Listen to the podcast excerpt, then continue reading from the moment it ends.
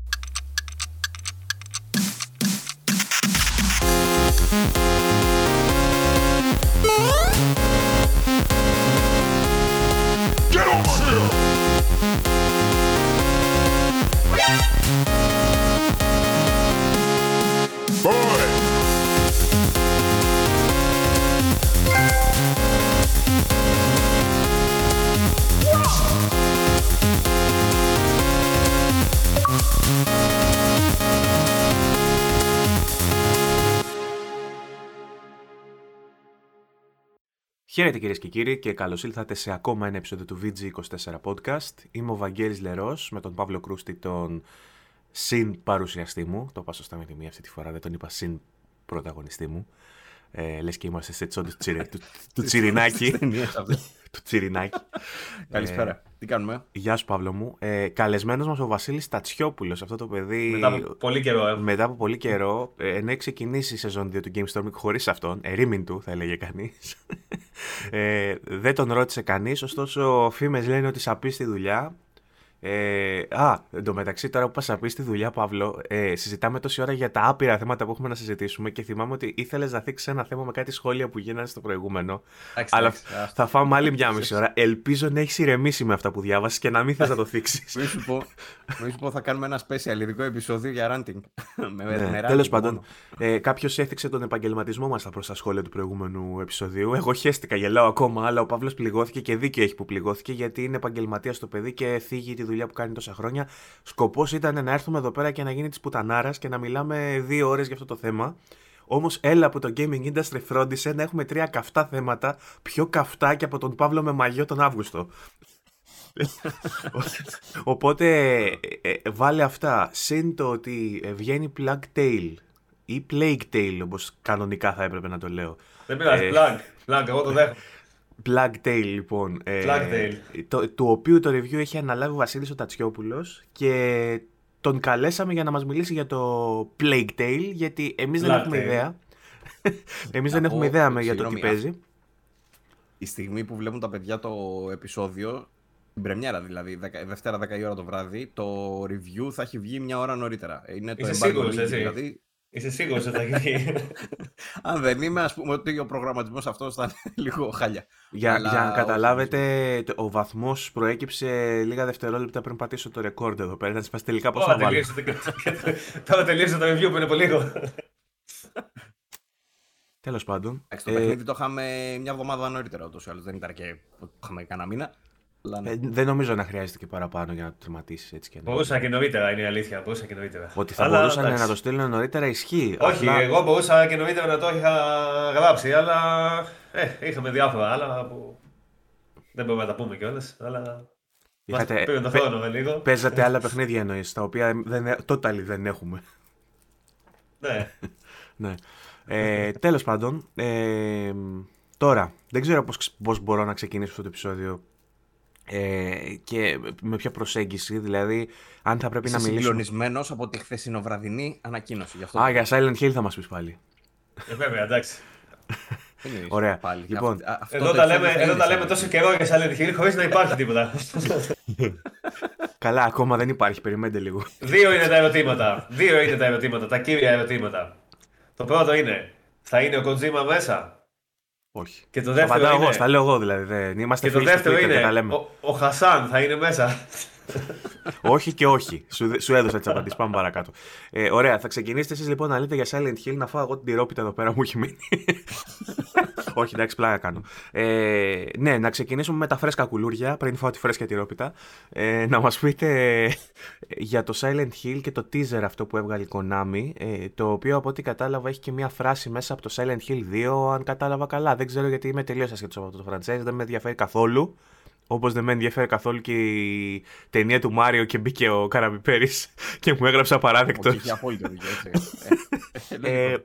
Ε, Ε, Τέλος πάντων, Ε, σου λέει, εγώ. έκανα εκπομπή για βιντεοπαιχνίδια, αλλά δεν με ενδιαφέρουν τα βιντεοπαιχνίδια, τα μεγάλα, τα σημαντικά εμένα. Εντάξει, το προηγούμενο ήταν η ταινία. Τώρα για το Silent Hill που λέω ότι δεν με ενδιαφέρει, έχει... ε, έγκυται στο ότι έχω. Εκεί να με βρίσετε. ε, Έγκυται στον τεράστιο σεβασμό που έχω για τα σόβρακά μου και το πόσο δεν τα θέλω χεσμένα, έτσι.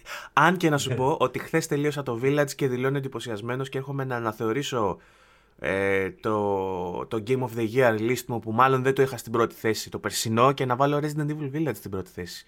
Ε, φίλε, ήταν παιχνιδάρα το Village. Ήταν Είχα, παιχνιδάρα το είχα, Village. είχα φτάσει μέχρι μετά το Κάστρο Δημητρέσκου. Χθες το τέλειωσα. Εντάξει, fucked up τέλος τελείως και τα σχετικά. Αλλά νομίζω ότι αυτό το παιχνίδι αδικήθηκε παρά, παράφορα, κατάφορα, what- whatever. Ε, στο, στα προηγούμενα βραβεία που βγήκαν. Τέλος πάντων, ο, πε, περιού ο λόγος ε, για horror, μιας και θέλουμε να πούμε για Silent Hill και ήθελα να πετάξω εγώ την κοτσάνα μου πριν σιωπήσω για, πρα- για πάντα, πριν γίνω silent για πάντα και πριν πάρει τα Hills ο Παύλος επόμου για να μας πει για το Silent Hills. Είδα χθε ένα γκρουπάκι στο facebook Resident Evil ε, group, όπω λέγεται. Ήταν ένας απελπισμένος οπαδός ότι για το Silent Hill κάπου ήθελε να το πει το παιδί. Ρε. παιδί μου. Ναι, σε φάση. Ε, συγγνώμη. Επιτέλους, τώρα τι σας πώς σας φάνηκε; Τόσα χρόνια έχετε εσείς 15 παιχνίδια μέσα στην Δεν Evil. ήταν αυτό. Όχι, δεν το έκανε γι' αυτό, θα μπορούσε βέβαια. Το έκανε γιατί λέει, συγγνώμη, λέει, το πόσταρα εδώ πέρα λέει δεν είχα πουθενά άλλο να το ποστάρω. Λογικό. 10 χρόνια δεν έχει βγει παιχνίδι, δεν υπάρχει κανένα γκρουπάκι στο facebook για το Silent Hill. Έλατε. Και επιλεκτικά 10 χρόνια Οπότε το μεταξύ. γι' αυτό Πριν το από λίγες μέρες έκλεισαν ε, 10 χρόνια από το τελευταίο παιχνίδι. Πριν από Θα λίγο μπορούσε καιρό. κάποιος, θα έλεγε, να κάνουν κάποιο επαιτειακό event, Ναι. ξέρω εγώ, ρε παιδί, να το ταυτίσουν. Μα... Εντάξει, Αλλά βέβαια, απ' την προφανώς άλλη. Konami δεν σκέφτεται. Δεν ξέρω, εγώ δεν θα έκανα επαιτειακό event για το γεγονός ότι έχω παρατήσει το franchise 10 χρόνια. Σωστό και αυτό, ναι, Η 10 τελευταία χρόνια δεν κυκλοφορία θα ήταν πριν από 10 χρόνια. Και δεν ήταν και καλές οι τελευταίες κυκλοφορίες, δεν ήταν και οι πιο αξιόλογες, ας πούμε, της σειράς. Συνήθως Οπότε. γίνονται συναυλίες ότι 10 χρόνια μαζί, ξέρω εγώ, 20 χρόνια Ναι. φίλος και τα λοιπά. χω- Χωρίς 10 χρόνια προσφορά. χώρια. Ή 10 γίνεται χρόνια Pixlax τέλος που γίνεται 45 φορές μετά το τέλος τους αλλά- ή Scorpions ας πούμε συναυλία αλλά αυτό πρώτη φορά το βλέπω. 10 χρόνια τίποτα. Ε, λοιπόν, η Konami χτες βράδυ, καταρχήν εμείς μιλάμε εδώ και μήνες για το τι μπορεί να κάνει η Konami. Χρονιά, μπορεί και χρόνια. Χρόνια, Το χρόνια. σκέφτομαι. Χρόνια. Ε, πάντα συζητούσαμε, ρε παιδί μου, σχεδόν σε κάθε εκπομπή, θα έλεγα, ότι τι γίνεται με το Silent Hill. Ε, αυτή τη φορά κάτι έγινε με το Silent Hill. Κάτσε να δούμε, Ε, βέβαια. δηλαδή, Ξέρω εγώ, ρε φίλε, ξέρω εγώ. Την άλλη φορά Δεν- μα είχε κάνει τα ίδια και έβγαλε κάτι skateboard εκεί πέρα με το Silent Hill. Δηλαδή. είναι, είναι Δεν πάνω ήταν στο το ίδιο, τραπέζι εντάξει, ακόμα δηλαδή- το ενδεχόμενο να δούμε πατσίνκο δηλαδή. Μην είστε ακόμα. Εγώ, όχι, όχι, εγώ είναι- δεν το αποκλείω. Όχι πατσίνκο κυριολεκτικά, να δούμε κάποια φόλα, ρε παιδί μου. Σε φάση κάτι. Μία επανέκδοση Στο σε remaster, κάτι τέτοιο. Μια βλακεία δηλαδή. Όχι κάτι καινούριο. Ε, έβλεπα στα, στα σχόλια και χαίστηκα στο γέλιο. Λέει να δούμε Silent Hill Book of Memories 2. Ω, Παναγία. Είναι το παιχνίδι αυτό, το, το ένα spin-off τέλο πάντων τη πλάκα πια. Ε, θα σου πω γιατί λένε, ε, κάποιον είδα που διάβασα που έλεγε ότι έχει βγει ε, πιστοποίηση, πώς λέγεται τέλος πάντων, η SRB. Που σημαίνει Ναι, ότι ναι, ναι. αναμένεται παιχνίδι. Ρε, παιδί. Καλά, Αυτό εντάξει. είναι- υπάρχει Το τι σαν- παιχνίδι να δούμε. Επίσης, εγώ ερώτηση, έχω το άλλο. ε, ερώτηση κομβική πριν μας πεις. Ε, ε, γίνεται SBI rating στα πατσίνκο. Α, δεν ξέρω. Ωραία. Επίσης, Νομίζω όχι, εκεί κάποιοι λένε για βασίζονταν. game service.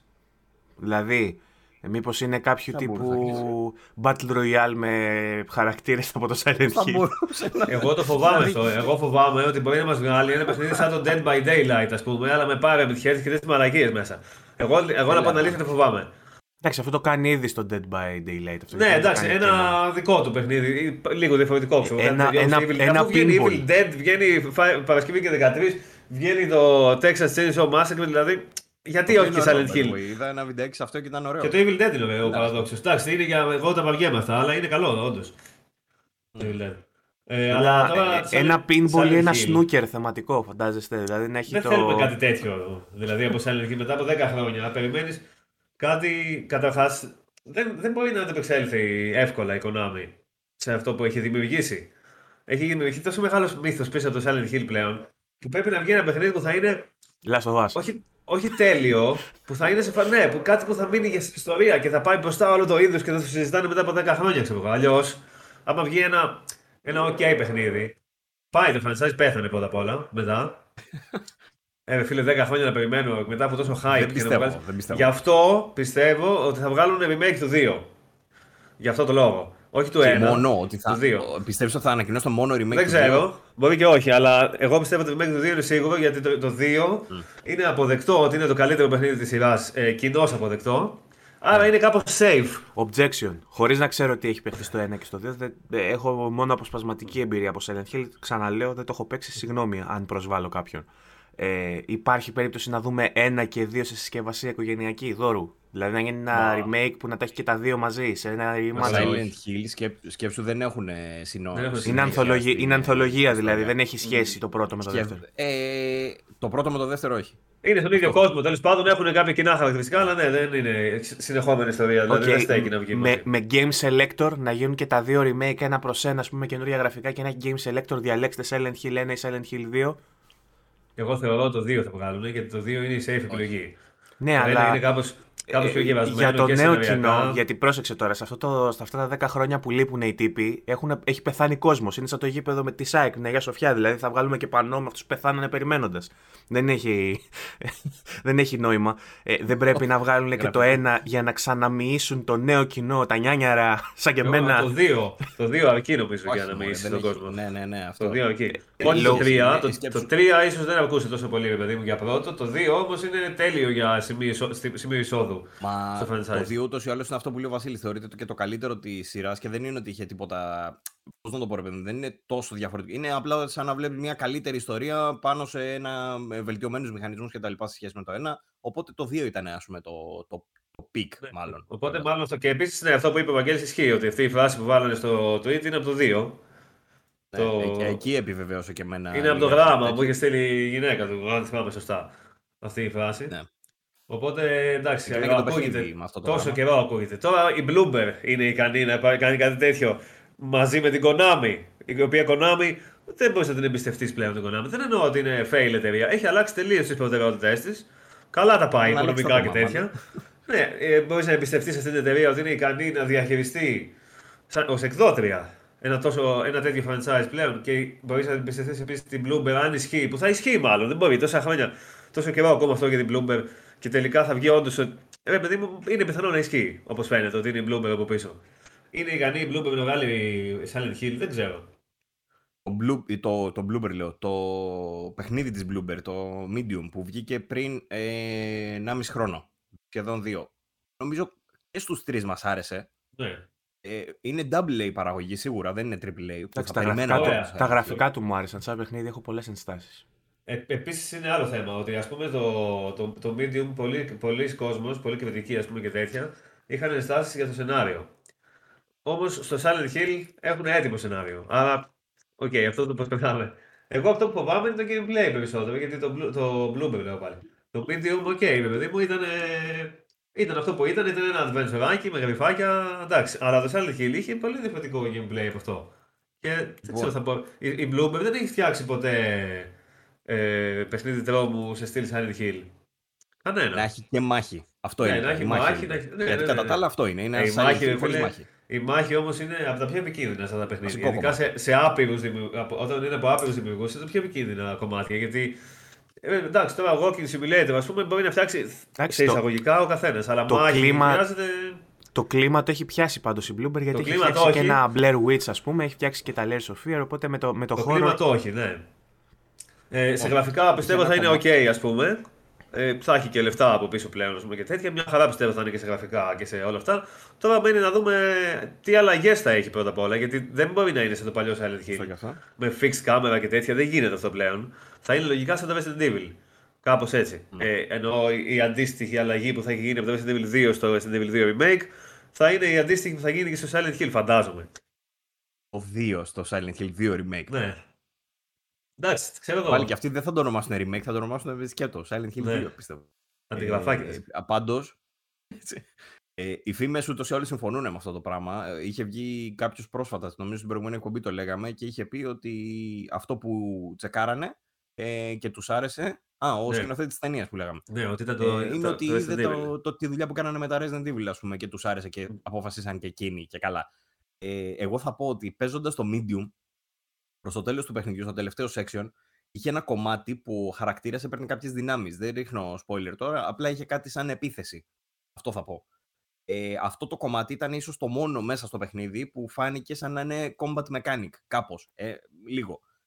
Εκείνη τη στιγμή, ναι, εκείνη τη στιγμή, ε, εμένα μου έγινε λίγο ξεκάθαρο στο μυαλό μου, η, μου έγινε ξεκάθαρο στο μυαλό μου η πορεία της Bloomberg, δηλαδή πώς είχε ξεκινήσει με το Layers of Fear και πώς το εξέλιξε αυτό το πράγμα και πώς φτάσαμε στο Medium, ένα third person παιχνίδι, ε, το οποίο δεν είχε action, αλλά ένα που ίσως δείξανε κάτι από action που ίσως θα μπορούσε να είναι στο επόμενο τους παιχνίδι. Οπότε κάπως έτσι μου πήγε στο μυαλό ότι ρε, εσύ λες να φτιάχνανε κάνα Silent Hill, ξέρω κάνα τέτοιο. Μετά βρήκαμε τις φήμες. Άρχισαν να βγαίνουν οι φήμες ότι η Bloomberg φτιάχνει τέτοιο πράγμα. Είχαν βγει οι ίδιοι με ανακοίνωση, είχαν πει ότι δουλεύουν πάνω σε ε, παιχνίδι τρόμου franchise μεγάλο. Το είχαν πει πριν δύο χρόνια. Ναι, αυτό. πολύ βγάλει λίγο. την είδηση Σχε- από τότε. σχεδόν, σχεδόν μοιάζει Τότε σαν το να λέγανε. φτιάξετε το medium για αυτόν τον λόγο τελικά. Δεν Σαν να αποκλείεται. είχαν- Αυτό θέλω να Σαν σου να πω. είχαν αναλάβει το Silent Hill και να λέει κάτσε να φτιάξουμε Πολλές ένα άλλο εταιρείες. παιχνίδι παρόμοιο, αλλά πιο εύκολο.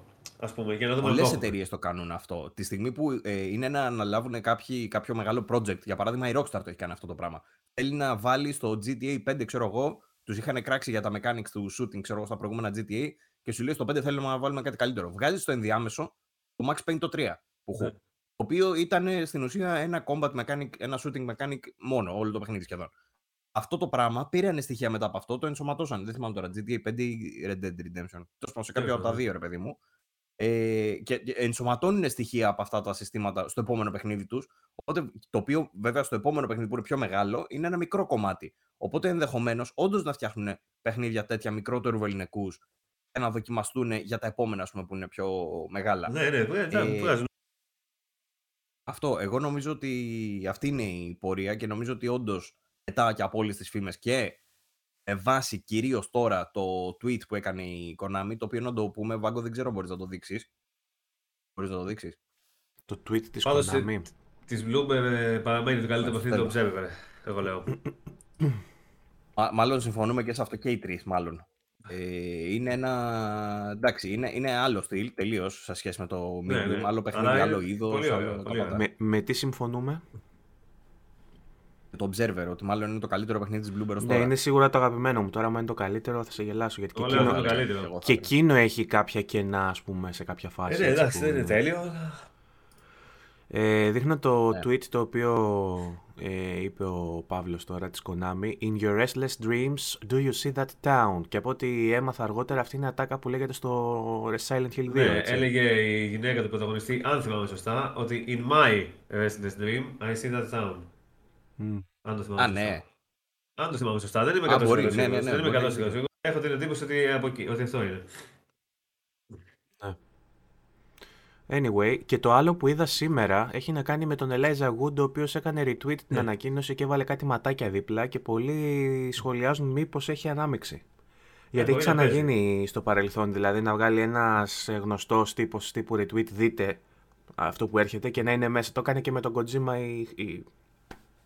Πώς λέγεται, Fanning. Τι, το, Ναι. Την είπα 10 φορές λάθος το προηγούμενο. Ακόμα να τη μάθω.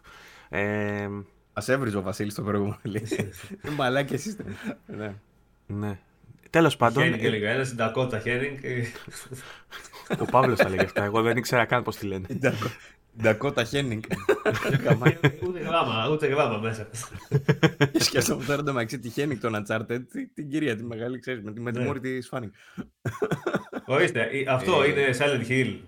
Η El Fanning του Kojima. Όχι. Καλό, ε. Κοίτα. Γιατί έλεγε ο Kojima Θα μπορούσε. Who, έλεγε στην αρχή Who και μας είπε πού είναι, ποιος είναι ο Who τελικά, ότι είναι El Fanning. Μετά μας έλεγε Where. Και αυτό δεν το έχει πει ακόμα το Where. Μήπως εννοεί το Where είναι η πόλη Silent Hill. Αυτά είναι. Καλά, εγώ λέω Να σου όχι. πω πώς- Οκ. Όχι, αλλά πόσο dream σενάριο θα ήταν αυτό. Και να ασχολείται όντως ο Kojima και να σου βγάλει ένα PT σε full παιχνίδι. Εντάξει, σε, σε κάποιο Αυτό metaverse πρέπει θα να γίνει βλέπω. αυτό. Τώρα στο, στο δικό μας το universe, Παύλο, άστο μην το... Ναι, μάλλον όχι. Μάλλον όχι. Ε, Τέλος εγώ πάντων, είχα χαίρομαι γιατί πει... Βλέπω καινούριο λογότυπο Silent Hill. Ε, μόνο και μόνο αυτό μου αρκεί εμένα. Θέλω να πάω να το τυπώσω σε 7 μπλούζες περίπου. Ε, Του Παύλου του γιατί- λέμε εντωμεταξύ να φτιάξουμε κάνα merch για VG24. Δεν έχει ευαισθητοποιηθεί ποτέ. Μόλις Αλλά βγήκε Silent Silent Hill, Θέλω Hill, το Silent Hill για να πάω να κλέψει. είναι έτοιμος να πάει να το τυπώσει σε στριγκάκια. Ε, είναι, είναι η πρώτη φορά που βλέπουμε καινούριο λογότυπο Silent Hill και δεν θα είναι σε πατσίνκο, ρε παιδί μου αυτό. Είναι κάτι. Ξέρεις, σε όλα τα post που έχουν γίνει εντωμεταξύ για το καινούριο του Silent Hill, από κάτω γράφει ο κόσμος μονίμως για πατσίνκο. Μονίμως. Ναι, ναι, πάντα, όλοι, πάντα. όλοι κοροϊδεύουν και λένε ότι εντάξει, οκ, καινούριο πατσίνκο παιχνίδι. Και το- δικαίως. Θυμάστε, θυμ- θυμόσαστε γιατί έχει γίνει αυτό έτσι. Ότι είχε βγει ένα, ένα Metal Gear 3 σε πατσίνκο. Ναι. Το οποίο ήταν, ήταν σαν remake σε φάση σύγχρονο έμοιαζε. Με γραφικά καινούργια, ξέρω εγώ, όλα τέλεια και τέτοια. Αλλά ήταν πατσίνκο και είχε μόνο τα βιντεάκια, ξέρω εγώ. Και έπαιζες κάτι βλακίες από πάνω. Είχε γραφικά ρε εδώ εντάξει. όντως, το Γραφικά, θυμάμαι, ήταν το λογικό, σαν αλλά δεν remake είναι. της εποχής, ας πούμε, εκείνης που είχε βγει αυτό. Ναι. Πάντων, ακόμα δεν έχουμε τίποτα να πούμε. Ε, να ενημερώσουμε και τον κόσμο ότι η ανακοίνωση θα γίνει για τα καινούργια Silent Hill. Στην ουσία μας λέει The latest updates for the Silent Hill series. Latest updates. Εγώ πιστεύω ότι θα δείξουν παραπάνω από ένα παιχνίδια. Με αυτό. Εγώ λέω ότι θα δείξει αυτό το short message που, λέει, που είχε πει ότι είχε βγει στα ratings στην Κορέα, που κατά είχε βγει, και το ναι. remake του 2. Μα, μάλλον ναι. Μάλλον και ίσως και τρίτη, τρίτη ταινία μαζί, ας πούμε. Ή κάποια σειρά α. σε κάνα Netflix. Ή κάποια σειρά σε κάνα Netflix, όντως. Ε, να, και να πούμε στον κόσμο φυσικά ότι αυτά θα ανακοινωθούν, όχι αυτά που λέμε τώρα, εμείς εικασίε κάνουμε, αλλά ό,τι είναι να ανακοινωθεί τέλος πάντων θα βγει την Τετάρτη στις 12 η ώρα το βράδυ, δηλαδή ε, ξημερώματα προς ε, Πέμπτης, έτσι. 12 η ώρα το βράδυ, ώρα Ελλάδας. 19 Οκτωβρίου δηλαδή. Εγώ θα το δω περπατώντας προς το λεωφορείο μετά τη δουλειά. Δουλεύουμε το μαζί με τον Βασίλη και θα είναι η ώρα που σχολάμε ακριβώς. Οπότε δεν μπορούμε να κάτσουμε στη δουλειά, αλλά ούτε θα έχουμε φτάσει σπίτι, κατάλαβες. Ναι. Και να σαλτάρεις εκεί. Οκ. Okay. Αχ, δυστυχώς. Λοιπόν. Μια ώρα, ρε φίλε, διαλέξανε και αυτοί, αν είναι δυνατόν. Ε, οπότε ας το αφήσουμε εδώ, να μην ε, κάνουμε και τελείως αόριστη κουβέντα. Να δούμε, την επόμενη εβδομάδα θα να δούμε μεσοβδόμαδα ναι, τι θα μας δείξουν και την επόμενη εβδομάδα θα μπει ο Παύλος ουρλιάζοντας να μας εξηγήσει τι είδαμε ακριβώς, γιατί είναι πιο πολύ ενθουσιασμένος και όλα αυτά. Ξέρεις, θα γίνει χαμός. Ε, πάμε να δούμε άλλα θέματα τώρα που είχαμε μέσα στην εβδομάδα, γιατί είναι και αυτά πολλά και θέλω να αφιερώσουμε χρόνος και σε εκείνα.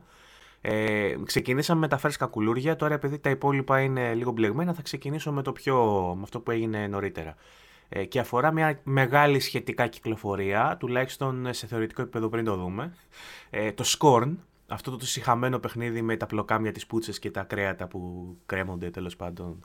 Ε, που ε, είχαμε κάνει πολλές συζητήσεις στο παρελθόν ε, για το τι παιχνίδι μπορεί να είναι αυτό και παραδόξως χρειάστηκε να κυκλοφορήσει, να το παίξουμε καμιά ώρα και μετά να φτάσουμε στα πολύ πρώτα συμπεράσματα για το τι παιχνίδι είναι αυτό.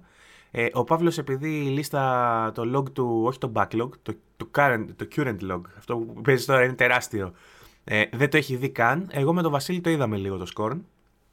Ε, οπότε θα ήθελα ένα σχόλιο από τον Βασίλη για αυτό το παιχνίδι, το οποίο ξεσήκωσε και αντιδράσεις στα ίντερνετ ε, για την ποιότητά του και, κάποια και γίνανε και κάποια προβοκατόρικα σχόλια σε συνάρτηση με την ποιότητά του ε, για, το, για τους λόγους που το οδήγησαν να είναι στο Game Pass.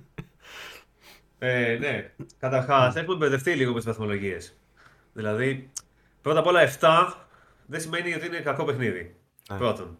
Δεύτερον, 7 στο Metacritic δεν σημαίνει ότι όλοι οι κριτικοί βάλανε 7 σημαίνει ότι κάποιοι βάλανε 10, κάποιοι 9, κάποιοι 5, κάποιοι 4.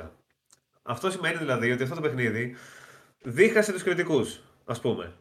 Ότι κάποιοι το, το θεωρήσανε πολύ καλό, κάποιοι το θεωρήσαν απαράδεκτο, κάποιοι μέτριο. Τι έχεις να πεις για το, για το με σχόλιο τη σειρά του. Α, συγγνώμη, πες. Με τη σειρά του αυτό σημαίνει ότι και εσύ που θα το παίξεις θα ανήκεις σε μία από αυτές τις κατηγορίες. Μπορεί να σου φανεί τέλειο, μπορεί να σου φανεί μαλακή εντελώς, μπορεί να σου φανεί μέτριο. Δεν σημαίνει ότι επειδή έχει 7, θέλω να πω, είναι παιχνίδι του 7 στο Metacritic. Δεν λέει αυτό το Metacritic. Δηλαδή, μπορείς να δεις από κάτω μπορείς να διαβάσεις τι λένε οι βαθμολογίες και να καταλάβεις αν φορέ, ειδικά σε ένα παιχνίδι που διχάζει. Όταν διχάζει τόσο πολύ ένα παιχνίδι, μπορεί εσύ να είσαι με τη μία πλευρά ή με την άλλη, ας πούμε. Okay. Δεν, δεν, δεν είναι ότι όλοι πήγανε και βάλανε 7, ξέρω εγώ. Ναι. Τι γνώμη έχεις για το tagline το review του Κοτάκου, δεν ξέρω αν το είδες. Ότι θέλει περισσότερες πούτσες. Ναι. δεν το έχω δει αρκετά το παιχνίδι για να δω πόσες πούτσες έχει, ώστε να ξέρω αν θέλει κι άλλες. Καταρχάς, να, πούμε, να πούμε το σημαντικότερο. Ο πρωταγωνιστής έχει πουτσα. Όχι, δεν ήθελα να πω αυτό, δεν είναι αυτό το σημαντικότερο. Ε, αλλά έχει όντως πουτσα και ο πρωταγωνιστής. Ε, το σημαντικότερο είναι ότι είχε μείνει προσδιορίστο λίγο το ζέντερ του, το είδος αυτού του παιχνιδιού. Ε, ναι. Γιατί έλεγαν για στοιχεία Metroidvania, έλεγαν για στοιχεία horror, άλλοι λέγανε θα πάρεις σε κάποια φάση όπλο να πυροβολήσεις. Γιατί είναι first person. Ε, για όσο έπαιξα εγώ και μάλλον έτσι είναι σε όλο το παιχνίδι, εγώ έπαιξα λίγο, λίγο περισσότερο από μία ώρα πριν το κάνω uninstall, δεν είναι για μένα ξεκάθαρα αυτό το παιχνίδι. Ε, ήταν ξεκάθαρα ένα puzzle παιχνίδι ε, εξερεύνησης με Metroidvania στοιχεία υπό την έννοια ότι καθώς προχωράς σου ανοίγουν ε, δρόμοι καινούργοι στα, στα ήδη υπάρχοντα μέρη που έχεις εξερευνήσει, έτσι. Ε, και σαν άλλος γερολιμάτος, ε, στα ίδια μέρη ξαναβρίσκεσαι ε, ωραίο reference. Ε, και ανοίγεις καινούριε πόρτες και πηγαίνεις σε καινούργια επίπεδα. Οπότε εξού το Metroidvania. Αλλά επί της ουσίας και πρακτικά Μιλάμε για ένα puzzle game ε, με ε, πλατφόρμες ουσιαστικά. Κάνεις ένα ε, platforming ε, χρησιμοποιώντας μηχανήματα τα οποία χειρίζεσαι με μέρη του σώματός σου ε, συμπεριλαμβανομένης και της πούτσας σου. Δηλαδή έχει κάτι vacuums εκεί πέρα που κάθεται ο πρωταγωνιστής, βάζει τα χέρια του πάνω, έχει κάτι, κάτι τέτοια που ρουφάνε, του ρουφάει τα, τα δάχτυλα, του ρουφάει την πούτσα, legit. Φοβερή, του ρουφά... φοβερές, Βαγγέλης φοβερές περιγραφές για official κατευθείαν, ε, τύπομα. Ε, τέτοιο ρε, στο, στο, στο milestone, στο Accolades trailer και βάζει quote marks BG24. ε, ναι, αυτό. Λοιπόν, έχει κάτι πλοκάμια, κάτι τέτοια. Κάνει mount πάνω ο πρωταγωνιστής και τα ελέγχει. Και... Αλλά είναι τόσο άχαρο. Δηλαδή, ε, μπαίνει σε, μια, σε ένα μηχάνημα ο πρωταγωνιστής, για παράδειγμα, του ρουφάει η σκούπα, ξέρω εγώ, αυτή, αυτό το μηχάνημα του ρουφάει ένα μέρος του σώματος του, συνήθως στα χέρια του, μέσω των οποίων ελέγχει ε, όλο αυτό ε, το οικοσύστημα που είναι ουσιαστικά ο χώρος που παίζεις, γιατί είναι κάτι σαν ζωντανό αυτό που παίζεις, που έχει και μια σύνδεση με σένα και καθώς ε, ε, συνδέει τα χέρια του μπορεί να τα ελέγξεις ας πούμε τις πόρτες και αυτά.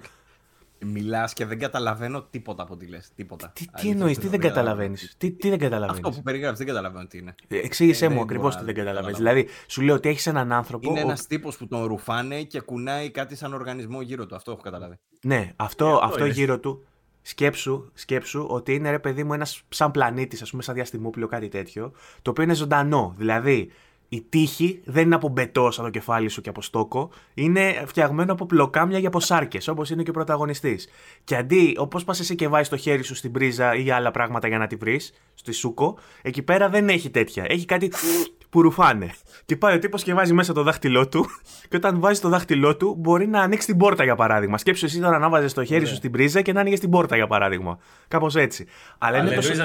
να έχει φλέβες πάνω η πρίζα και τέτοια. Ναι, και όχι μόνο. Λοιπόν, ε, σκέψου όμως ότι αυτό αντί να σου βάλει για παράδειγμα ότι πρέπει να γυρίσεις κάτι σωστά ξέρω εγώ ή να φτιάξεις ένα κύκλωμα που έχει και τέτοια παρακάτω γίνεται με πάρα πολύ απλό τρόπο του τύπου έχει ένα μπιλάκι εδώ και ένα μπιλάκι εδώ και διαλέγεις εσύ με το χειριστήριο ποιο μπιλάκι θες και πατάς το Α στο Xbox και ανοίγει πόρτα. Ξέρω Δεν έχει από πίσω κάτι πιο εκλεπτισμένο. Έχει κάποια σημεία μόνο που έχει κάτι τύπου σαν σιδηρόδρομο, είδα εγώ, που πρέπει να φτιάξει σωστά το κύκλωμα και κάτι τέτοια. Αλλά η πολύ απλό. Δεν φαίνεται και πολύ δύσκολη γενικά. Ναι. Δύσκολο είναι ότι δεν σου εξηγεί απολύτως τίποτα.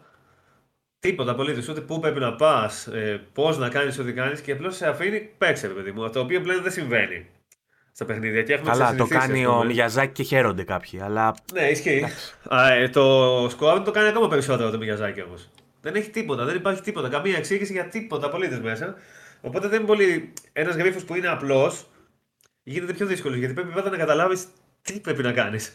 γιατί και... το κάνεις; Γιατί το κάνεις, τι κάνεις και πώς γίνεται μέχρι να βρεις την πραγματική λύση. Ε, εδώ, πολλοί κόσμοι που κράζει το Squad έχει μπερδευτεί λίγο. Και μου θυμίζει, ας πούμε, την αντίστοιχη περίπτωση με τον Digimon Survive. Ναι. Που κράζανε πολύ και λέγανε τι βλακία είναι αυτή, επειδή ήταν visual novel. Δεν, το ότι είναι visual novel δεν σημαίνει ότι είναι βλακία το παιχνίδι. Σημαίνει ότι είναι visual novel. Δηλαδή, Έχεις άμα είναι καλό visual novel. Ναι, ο άλλο περίμενε να παίξει ένα παιχνίδι. Περίμενε να παίξει ένα παιχνίδι ε, σαν Pokemon, παιδί μου, με Digimon.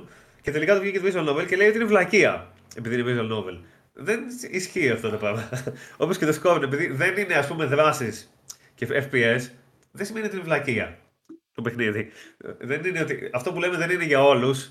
Στη συγκεκριμένη περίπτωση εφαρμόζεται όντως αυτή, αυτή η λογική, γιατί δεν εννοούμε ότι δεν είσαι αρκετά καλός για να το παίξεις. Εννοούμε ότι δεν είναι για όλους γιατί δεν αρέσουν σε όλους όλα τα είδη παιχνιδιών. Ένα παιχνίδι γρήφων, σαν το Witness, ας πούμε, ή σαν το Mist, δεν είναι για όλους. Πώς να το κάνουμε; Υπάρχουν άνθρωποι που δεν θέλουν να παίξουν ένα τέτοιο πράγμα, που απλά παίζεις γρήφου χωρίς να σου εξηγεί τίποτα. Όπως το Witness π.χ. που μου είχε σπάσει τα νεύρα, παρόλο που μου άρεσε. Και το Σκόβνο το ίδιο θα γίνει, φαντάζομαι. Μάλιστα στο Σκόβνο οι μάχες είναι παράδεκτες. Έχει μάχη. μάχη. Έχει μάχη. Παίζεις να πάμε σαν, σαν εργαλείο, όχι ακριβώς σαν όπλο. Ξέρω εγώ, υπερψύχημενο και τέτοια. Σαν μαλακία, σαν εργαλείο σου πιάνει όλη την οθόνη, ρε φίλε. Δεν βλέπεις Χριστό μπροστά σου, κινείται πολύ αργά, ούτε καταλαβαίνεις αν πετυχαίνεις τον εχθρό. Ούτε καταλαβαίνεις ποιο είναι το range του όπλου. Δεν μπορείς να το καταλάβεις. Δηλαδή. Είναι χάλια, η μάχη είναι απαράδεκτη. Δεν καταλαβαίνω γιατί τη βάλανε. Μάλλον τη βάλανε γιατί πρέπει να τη βάλουν. Γιατί έπρεπε να έχει μάχη για να το δείξουν στα τρέλια και να νιώθει ο κόσμος ότι είναι FPS και να το ποδάσει. διάβασα ότι το παιχνίδι λέει σου προκαλεί πολλά συναισθήματα ε, α, α, α, αβολιάς και, και discomfort τέλος πάντων ρε παιδί μου ότι δεν, Ναι, ναι. δεν, δεν νιώθεις καλά με αυτό που Είναι παίζεις. αυτό το είδος το αλλά τρόπος. αυτός είναι ο στόχος του λέει οπότε αυτό το κάνει καλά μάλλον. Ναι. Όχι, είναι, εμέ- εμένα μου φαίνεται, εμένα μου αρέσει όσο έχω παίξει. Παρόλο που έχει, είναι όντως 7 ρε παιδί μου, έχει προβλήματα πολλά που δείχνουν ε, μια άπειρη ομάδα ξέρω εγώ, ανάπτυξης που δεν ήξερε πώς να κάνει αυτά που έκανε, π.χ. τη μάχη και όλα αυτά και δεν τα πέτυχε. Ε, η Οπότε είχαν Γκρίφη είναι. ξεκινήσει από Kickstarter και τα λοιπά έτσι. Ναι, ναι, ναι. Είναι- Δύο αν φορές θυμάμαι μάλιστα καλά, από το είναι assistant Kickstarter. στο studio. Μία φορά πέτυχε το Kickstarter, αν θυμάμαι σωστά, και μετά ξανακάνανε. Η, η Γκρίφη απ' την άλλη ε, δεν μου φαίνεται άσχημη εμένα. Δηλαδή, άμα είναι αυτό που θέλει να παίξει κάποιος και θέλει να παίξει τέτοιο στυλ παιχνιδιού, ε, μου φαίνεται ενδιαφέρον αυτό με την εξερεύνηση που δεν ξέρεις που να πας, που ψάχνεις, που χάνεσαι και επίσης ταιριάζει πάρα πολύ στο κόνσεπτ αυτό. Ότι είσαι σε ένα εξωγήινο μέρος περίεργο, αηδιαστικό, δεν ξέρεις γιατί και χάνεσαι συνέχεια. Εμένα μου αρέσει αυτή η ιδέα, αλλά είναι αυτό που λένε δεν είναι για όλους. Όχι με την έννοια ότι κάποιοι είναι, είναι χαζοί για να το παίξουν, με την έννοια δεν θα τους αρέσει. Αυτό. Εμένα, ας πούμε, δεν μου αρέσουν τα fighting, τα παιχνίδια. Αν μου δώσεις το καλύτερο fighting που υπάρχει, δεν μου αρέσει, ρε παιδί μου. Πώς να το κάνουμε τώρα; δεν θέλω να το παίξω, επειδή δεν είναι για μένα. Έτσι είναι και το σκόπιμο. Εγώ θεωρώ ότι είναι καλό. Είναι ένα καλό 7. Δηλαδή. Ναι. Πανέμορφο είναι. Οπτικά, πάρα πολύ ωραίο Διάβασα καλό σχεδιασμένο τα αυτό. Οι πάντα. γραφικά έχουν κάνει καλή Πολύ δουλειά. ωραία γραφικά, ναι. Πολύ ωραία γραφικά. Και σχεδιασμός και όλα. Πάρα πολύ ωραία. Οκ. Ε, και, οπότε νομίζω η κουβέντα όλη απαντά και στο επιχείρημα κάποιον ε, του ότι επειδή ακριβώς είναι παιχνίδι του 7 γι' αυτό μπαίνει στο Game Pass. Αλλά αυτό, ρε παιδιά, δεν βγάζει κανένα νόημα αυτή η λογική. Δηλαδή είναι σαν να λέμε ότι οι δημιουργοί οι ίδιοι πριν βγει το παιχνίδι και δουν τις κριτικές και τέτοια, είπαν λοιπόν το παιχνίδι που φτιάξαμε είναι βλακεία. Ας πάμε στο Phil Spencer να το πούμε, σε παρακαλώ, Phil Spencer, βάλτε το Game Pass και το παίξει κάποιος. Δηλαδή δεν υπάρχει τέτοια περίπτωση να γίνει αυτό το πράγμα. ναι, αλλά από την ανάποδη θα μπορούσε να σου πει κανείς ότι αυτοί που κάνουν τα checks στη Microsoft θα μπορούσαν να δουν την προοπτική του παιχνιδιού. Λοιπόν, το του παιχνίδι θα- σας θα- είναι βλακεία, φέρτε Θα το. το δεχόμουν, θα το δεχόμουν αυτό, θα το δεχόμουν αν υπήρχε τέτοιο μοτίβο. Αλλά δεν μπορεί να έχεις, ας πούμε, τώρα βγαίνει το Plague Tale, ας πούμε, στο Game Pass και ταυτόχρονα το Scope και γενικά κάθε μήνα βγαίνουν παιχνίδια του 7, του 8, του 9, του 4, όλα μαζί. Δεν υπάρχει κάποιο pattern ότι βγαίνουν μόνο οι φόλες, ας πούμε, μέσα. Τα χειρότερα παιχνίδια που βγαίνουν στο Xbox μπαίνουν στο Game Pass. Καμία σχέση. Βγαίνουν και καλά παιχνίδια και όχι καλά παιχνίδια και μέτρια. Άρα, κάποια άλλη είναι η λογική. Κάποια άλλη είναι η λογική που μένουν στο Game Pass, όχι με βάση την ποιότητά τους, είμαι σίγουρος. Μμμ.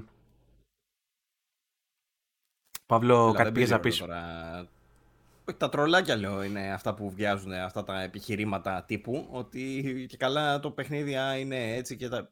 Το Game Pass έχει από όλα, αυτό που λέει ο Βασίλης. Έχει παιχνίδια όλων των ειδών. Ε, όλων των κατηγοριών και όλων των ποιοτήτων. Οπότε δεν έχει να κάνει αυτό το πράγμα. Το scoring εγώ χαίρομαι που μπήκε μέσα. Αυτό είναι Έχω κιόλα. ξαναπεί πολλές φορές ότι Ποιος το θα το βασικό έπαιζε; ατού του Game Pass. Αυτό. Ναι. Το βασικό ατού του Game Pass είναι να παίζεις παιχνίδια που κατά πάσα πιθανότητα δεν θα τσέκαρες αλλιώς. Και μπορεί, ας πούμε, Οπότε, μια και το σκόρ δεν είναι για όλους, όπως λέμε, επειδή είναι ένα πολύ συγκεκριμένο είδος γρίφων που δεν παίζει όλος ο κόσμος. Μπορεί κάποιος που δεν έχει παίξει αυτό το είδος, γιατί δεν υπάρχουν και πολλά τέτοια παιχνίδια, να παίξει το σκόρ, να του αρέσει και μετά να πάει να δοκιμάσει και άλλα αντίστοιχα παιχνίδια και να μάθει αυτό το είδος, ας πούμε. Και αυτά είναι ένα από τα ωραία στοιχεία του Game Pass. Δηλαδή. Ναι. Αυτή η ποικιλία που υπάρχει σε διάφορα πράγματα δηλαδή και όχι ένα Και μοτίβο. μπορεί να δοκιμάσεις, ναι, χωρίς να έχεις να πληρώσεις το συγκεκριμένο παιχνίδι, γιατί μπορεί ο άλλος να πει ότι κάτσε, δεν. Να δοκιμάσω δίνοντας ας πούμε 35 ευρώ για παράδειγμα, δεν ψήνομαι, ας πούμε. Οπότε. Σωστά. Τέλος πάντων, ε, αυτά και με το Scorn. Ε, εντάξει. Ξεκίνησε όμως η επιστροφή για τα horror, ρε. Ήδη βλέπουμε Ξεκίνησε, το Corn ξεκίνησε. είναι ένα- το πρώτο. Περιμένουμε Dead Space, περιμένουμε Callisto, περιμένουμε Silent Hill. Ξεκίνησε. Καλά, ε, Περιμένουμε ε, πολλά. Ε, δεν είναι ότι δεν μονοπολεί το ενδιαφέρον το χώρο τα τελευταία χρόνια, απλά έχει, ε, Έρχεται λίγο στο mainstream. έχει κολλήσει Βλέπεις πάνω πόσο του το action σημαντική είναι η adventure. δουλειά της Capcom. Ναι. Πόσο σημαντική είναι η δουλειά που έχει κάνει η Capcom. Γιατί η Capcom ήταν η μόνη που κράτησε όλα αυτά. Εντάξει, και τα indie, ρε παιδί μου, που είναι τα κλασικά τα low budget. Σε τα mainstream είχαν πρωτοπροσώπια εξαφανιστεί κτλ. όμως. Παλιά τα mainstream ήταν γεμάτα Αυτό παιχνίδια θέλω. δρόμο. Γεμάτα. Όταν PlayStation 1 εποχή, ας πούμε, ήταν γεμάτα δρόμο.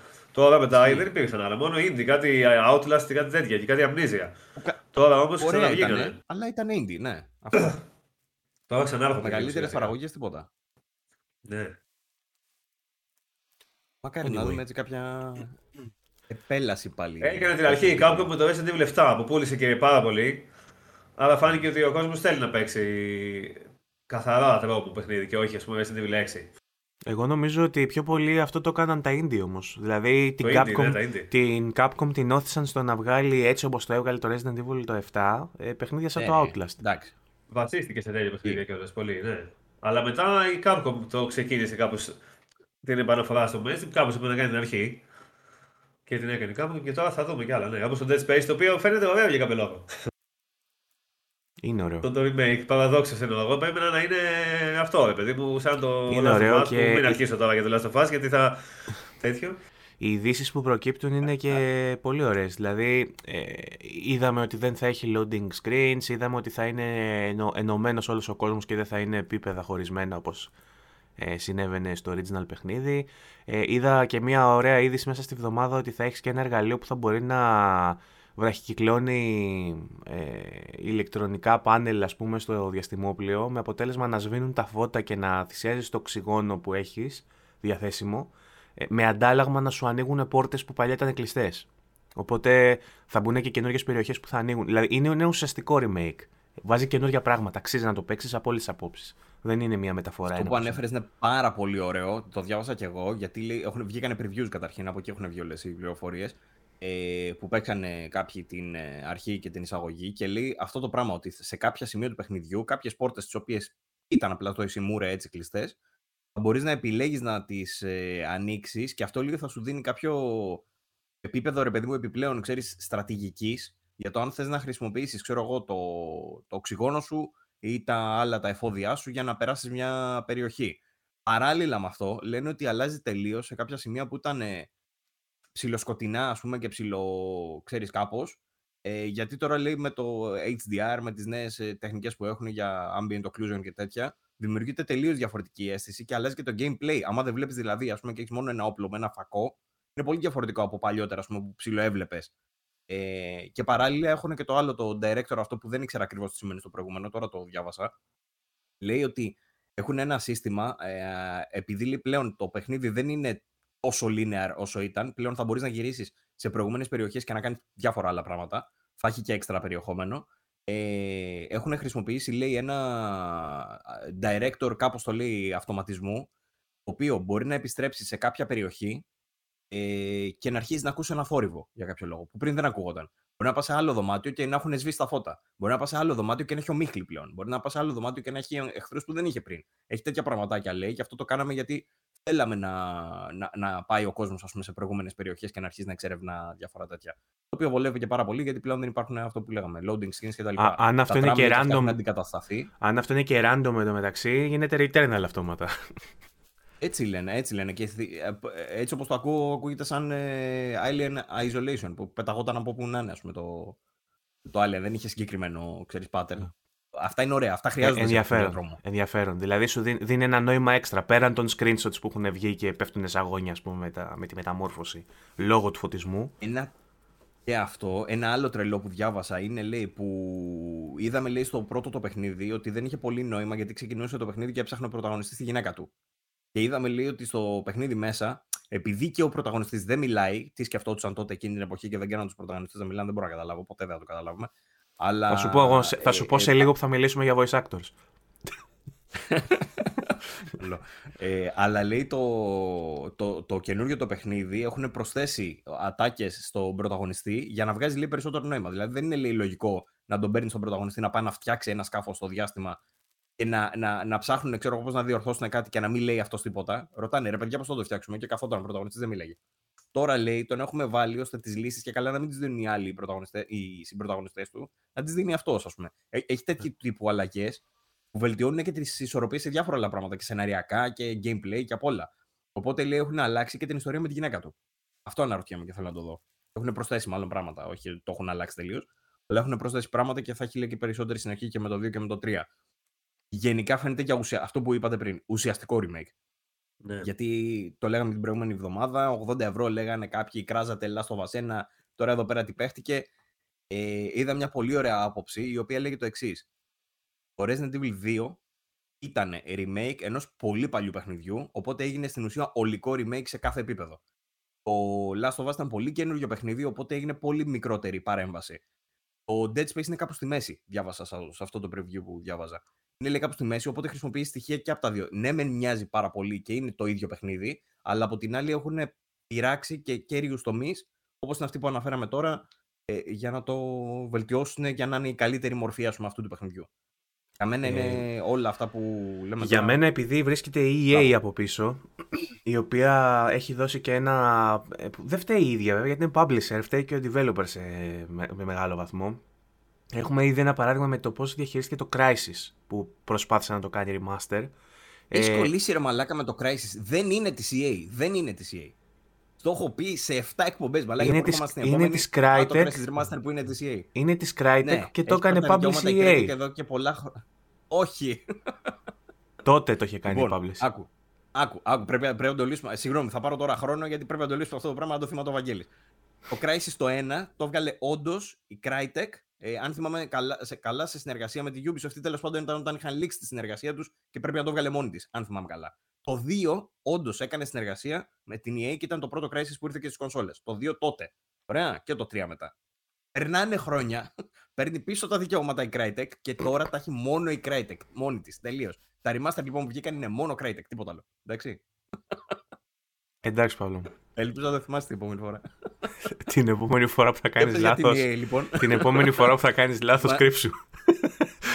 Μα πας ορμόμενος από την EA, ρε Μαλάκα τώρα. Για πες όμως για την EA. τι θες Γιατί τώρα. ε, ε, δεν δεν είναι ο μόνος λόγος που Ξέρεις χρει... τι. δεν δεν χρειάζεσαι αυτό για να μισήσει την EA. Εγώ παίζω FIFA 100 ώρες το χρόνο. Δηλαδή έχω πάρα πολλούς λόγους να Εγώ μισώ δεν την μπορώ να EA. πω τίποτα. Ε, Από την αρχή αυτό έπρεπε. Τέλος πάντων, η, η EA για μένα είναι ο λόγος που με κάνει να κρατώ ακόμα μικρό καλάθι και να μην ενθουσιάζομαι όσο θα μπορούσα να ενθουσιαστώ. Αλλά το ότι μου αρέσει αυτό που βλέπω και, αυτά που, και μου αρέσουν αυτά που διαβάζω και που ακούω εννοείται και ε, περιμένω πάρα Πώς πολύ. στο Facebook.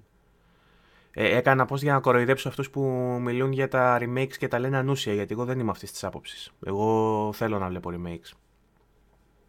Ε, σύμφω- ε, σίγουρα θα έχω διαφωνίες για την ε, τιμολόγησή τους ή την υπερ κοστολόγηση που κάνουν κάποιοι με τα 80 για παράδειγμα για παιχνίδια που είναι ένα προς ένα τι, γιατί το, το κάνει δεν φαίνεται Τι, τι είναι αυτό; είναι ο Kojima, Kojima αλλά αλλά τι είναι; του, του κάνει blur το background Γαμώ, τι- Είναι ο μόνο- Kojima. Έκανε πώ το Kojima τώρα με, τη, με αυτή την ηθοποιό, τη Fanning. Πάλι. Έλα, σαν Hill έρχεται. τώρα το έκανε Δεν είναι. Πριν από 15 Να σου πω λεπτά. κάτι. Ο συγχρονισμός δεν είναι. Το timing δεν είναι. Έλα, λίγο κάτσε να το δείξω, Death περίμενε. Stranding 2 λέγαμε μαζί με Silent Hill. Το sta- είναι Δεν ύποπτο το λίγο timing, αλλά εγώ δεν μπορώ να το δεχτώ ότι ισχύει όντως μετά από τόσες, τόσες φόλες που έχουμε φάει. Δεν το δέχομαι Ε, ότι ισχύει. εντάξει, Πιο πιθανό ισχύει. μου φαίνεται το Death Stranding 2 παρά αυτό. Τι- α, ο- νομίζω Ε, ότι ο οπότε τύπος μάλλον θα τα απλά, δούμε τα δύο, ναι. ο τύπος απλά παθιάζεται με όποιον συνεργάζεται, ξέρω εγώ. Δηλαδή, Ναι, ναι. ε, εγώ είχα αρχίσει να φοβάμαι ότι τον Ρίντου τον γουστάρει. Αλλά από ό,τι φαίνεται δεν έχει να κάνει με το... Με όλους το ίδιο πράγμα, ναι. Με όλους το ίδιο παθαίνει. ναι. Και με τον Μερακλής. Μίκελσεν και με τον τέτοιο, με όλους, ναι. Μμ. Οκ. Φοράει μια μπλούζα Σπο- με μωρό, ε. ναι. Στα αρχίδια Άρα μας. μάλλον Πολύ είναι- σημαντικό. Εννοώ. Ναι, Λοιπόν, είναι το κλασικό, ξέρεις άρα τώρα που μάλλον ο Kojima, ας πούμε, δείχνει μια φωτογραφία που πίνει καφέ και λέει άλλο καφέ. Καφέ χρώμα. Άρα- Α, Ενώ άλλο απλά πίνει καφέ, ξέρω εγώ. Ναι. Ε, και από κάτω έχει περίμενε, ζώγαλο, περίμενε, τι να περίμενε. σημαίνει, ξέρω. Κάτσε να κάνουμε μια τέτοια ανάλυση τώρα γιατί με, με έψησες. Λοιπόν, ε, αν εστιάσετε στο, στην ε, οθόνη σας, βλέπετε ότι η οθόνη γράφει Sony. Που σημαίνει ότι μάλλον θα είναι αποκλειστικό για το PlayStation αυτό το παιχνίδι που θα βγει. Ε, επίσης, βλέπω ότι Εγώ στον, θέλω να καρ, πέσεις μέσα. στον καρπό του φοράει ρολόι, που σημαίνει ότι ένα από τα mechanics θα έχει να κάνει με time manipulation λογικά. Πίσω, κάτω αριστερά, βλέπουμε ότι υπάρχουν ακουστικά. Μάλλον θα έχει 3D audio φοβερό αυτό το παιχνίδι. Στην τηλεόραση γράφει 2020 από κάτω, έτσι. Άρα, Ναι. Τι άλλο; Ε, έχουμε ένα μωρό το οποίο είναι διχοτομημένο στη μέση, που σημαίνει ότι ίσως θα παίζουμε με δύο μωρά και όχι με ένα. ε, ναι, εγώ σου λέω αυτό μπορεί να παίζει ρόλο. Από πάνω ποιος είναι το μεταξύ, ο τέτοιος είναι, ο Κίλι; Αυτό είναι άλλο τέτοιο. Ναι, ο Κίλι είναι. Οπότε, ε, ε, confirmed, ο, ο Κίλι έχει σημαντικό ρόλο στην ανάπτυξη του καινούργιου παιχνιδιού. Έτσι Ε, ακριβώς. Αλλά τι τον βάζει; Ο Μαϊντανό, τι τον βάζει συνέχεια μέσα; Δεν μπορώ να Εγώ, εγώ πιστεύω ότι απλά είναι η δονοβλεψία ο Κίλι. με, με την έννοια που είναι πέφτουλα στο Κοτζίμα εντός Αυτό σε μια εισαγωγικών. λογική. Δηλαδή, πώς έχει το ρομάν του με τον Ρίντους και με τον Μίκελσεν. Ο, ο Κίλι, τον οποίο στο παρελθόν έχω χαρακτηρίσει και κάκολντ εγώ, είναι στην άκρη και λέει σε φάση. Μπορώ να βλέπω, σε παρακαλώ. Λοιπόν. Ε, anyway, ας το αφήσουμε αυτό τώρα. Αρκετά ντροπιαστήκαμε με αυτά που λέμε για τον Kojima. Δεν τρεπόμαστε λίγο. Μεγάλος άνθρωπος αυτός, όχι εμείς. Ε, Έκανα ένα post και συγκινήθηκα, ρε. Έλεγε πώς ξεκίνησε. Ήταν 24 λίγο όταν έκανα το Metal Gear το 1, ήμουνα τόσο, ξέρω εγώ, όταν έκανα το 2, ήμουνα 53 έλεγε στο Metal Gear Solid 3, τώρα είναι 58 στο Death Stranding, τώρα κοντεύει 60. ασκήσεις είναι. Ασκήσεις είναι για το Alzheimer. Να θυμάται πότε έκανε τι. ε, anyway, Χωριέμαι. γιατί στεναχωριέσαι, επειδή γερνάει. Όλοι γερνάμε, Παύλο. Μην Ε, στεναχωριέσαι. Και εσύ που γερνάς. Δεν ναι. έκανε περισσότερα. Δεν έκανε περισσότερα ταινίες και έργα, ξέρω εγώ κάτι ρε παιδί μου, παιχνίδια, ξέρεις, όλα αυτά τα χρόνια. Έπ- ο- Έπρεπε να δώσει περισσότερα πράγματα. Αυτό φοβάμαι, ότι θα τελειώσει ο χρόνος του και δεν θα έχει μετά το παιδί. Τα ίδια σκεφτόμουν χθες και για τον Παπακαλιάτη που έβλεπα το μαέστρο. Να σου πω, έχεις κάποιο θέμα με τον Παπακαλιάτη; Δηλαδή, θυμώ- ε, με τον Παύλο έχουμε πάει ελάχιστες φορές μαζί Στο σινεμά. chat, ναι. Τις περισσότερες έχουμε πάει να δούμε Marvel. Τη μοναδική φορά που δεν είδαμε Marvel, με πήγε να δούμε Παπακαλιάτη. Τότε που είχε βγάλει εκείνο με το. Ναι, σε Ένας πήγα, άλλος θα κόσμος. τράβαγα. Τι; Έλα, ωραίο ήταν. JJ, JK, Sim- J, πώς λέγεται; JK Ε, Sim- Mr. Jameson. Έλα, ωραίο ήταν. Έχει έχεις θέμα με Παπακαλιάτη, ε. Δηλαδή, κάθισε τώρα, Δεν ξέρω. αν, άνοιξες τηλεόραση και είδες. Είναι ο Παπακαλιάτη ο κοτζίμα της ελληνικής τηλεόρασης, δηλαδή. Θα μπορούσε, θα μπορούσε. Ωραία. Ε, ε, ναι, υπάρχει ένας γκρούπι εδώ ανάμεσά μας, ο Παύλος. Θα μπορούσε κάποιος να κοιτάξει από πίσω, όπως κοιτάμε τον Kojima που προσπαθούμε να αναλύσουμε αυτά που κάνει. Να κοιτάξει πίσω από αυτό το ενδιαφέρον του Παύλου Παπακαλιάτη και να δει έναν ε, MILF lover έτσι μερακλή στο, στο- στα μάτια του Παύλου του Κρούστη. Λοιπόν, πάμε παρακάτω. Ε, είχαμε κι άλλες μεγάλες. Ε, ειδήσεις, να το πω τώρα, ξέρω εγώ, ξεφτιλί, ξεφτιλίκια μέσα στη βδομάδα.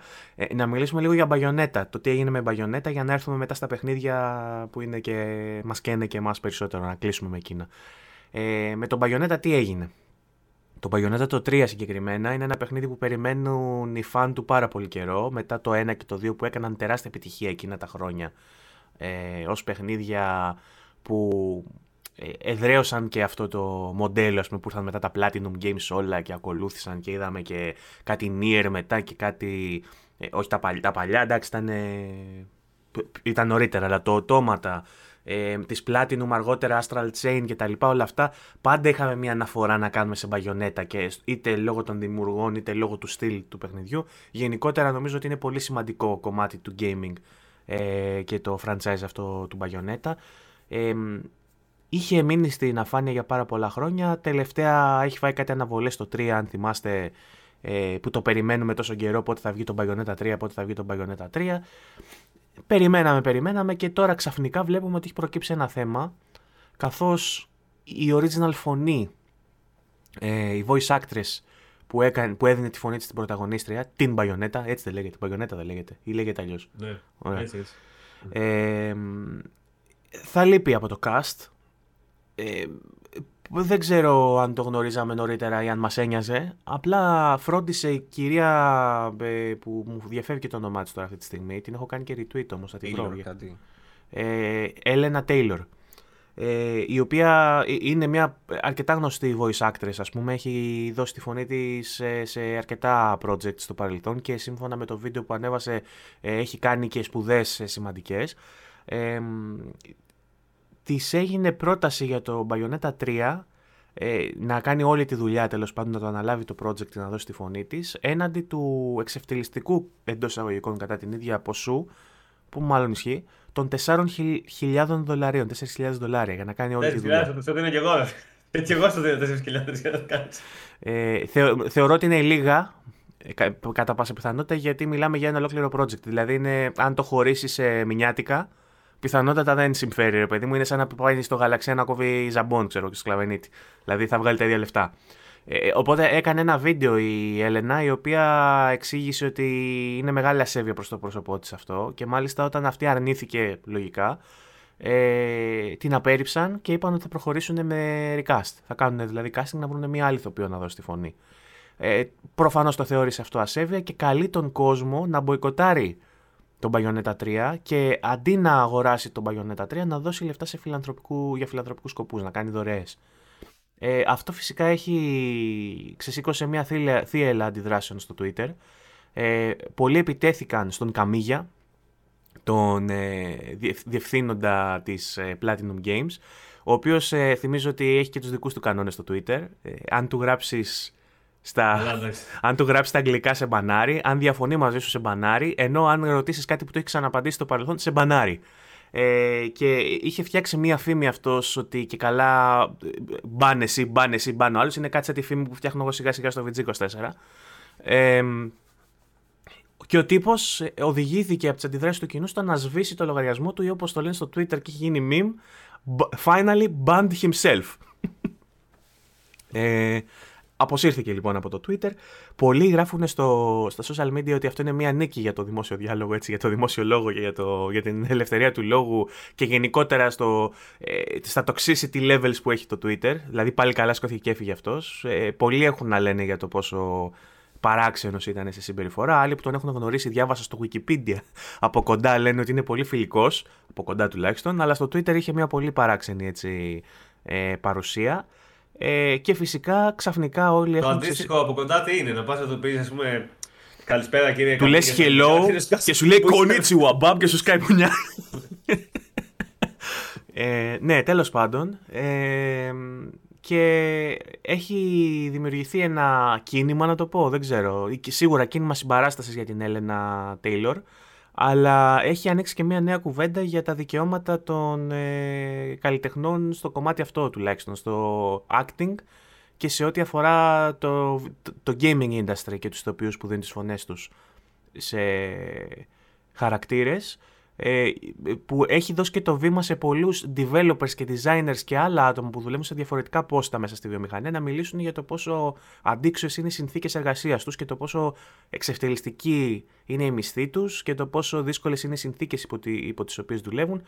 Ε, εγώ προσωπικό σχόλιο που το έκανα και στο Twitter είναι ότι ε, οι άνθρωποι πρέπει να διεκδικούν καλύτερες συνθήκες, είναι χρέος τους αυτό ε, και ότι τέτοιες πρωτοβουλίες σαν της Έλενα, ε, να βγουν δηλαδή και να το θίξουν το θέμα και να ζητήσουν τη βοήθεια του κόσμου, ε, είναι αυτές που αλλάζουν το, τον κόσμο και όχι ο οπορτουνισμός και η προσαρμοστικότητα, έτσι το διατύπωσα, υπό την έννοια ότι ε, κάποιος θα σου πει, σαν τον Παύλο που έγραφε με κάψιλο καλά, θέλω να πιστεύω ότι αστειευόταν, δεν το έγραψε σοβαρά, ότι να πάει να βρει αλλού δουλειά, ξέρω εγώ. Άμα δεν θέλει, το κάνει άλλο. Δηλαδή, αυτό το ευκαιριακό ότι σε φάση αφού δεν μπορεί ο άλλος, θα πάω εγώ, είναι αυτό που μας έχει γαμίσει σαν, σαν κοινωνία. Δηλαδή, επειδή υπάρχει ένας πιο εξαθλειωμένος από μένα που θα το κάνει με τα μισά λεφτά, άρα ας πηδήξουμε εκείνον που το κάνει εδώ και χρόνια τίμια, ξέρω εγώ. Γιατί ε, αυτό είναι να κλασικό πετύ... πράγμα. Ναι. Κλασικό πράγμα. Δηλαδή, ζητάει ο άλλος, θέλω ας πούμε έναν ξέρω εγώ σερβιτόρο, ας πούμε, για το μαγαζί μου. Θέλω έναν ο οποίος να είναι ο καλύτερος σερβιτόρος του κόσμου, αλλά να πληρώνεται σαν να είναι πρωτάρη.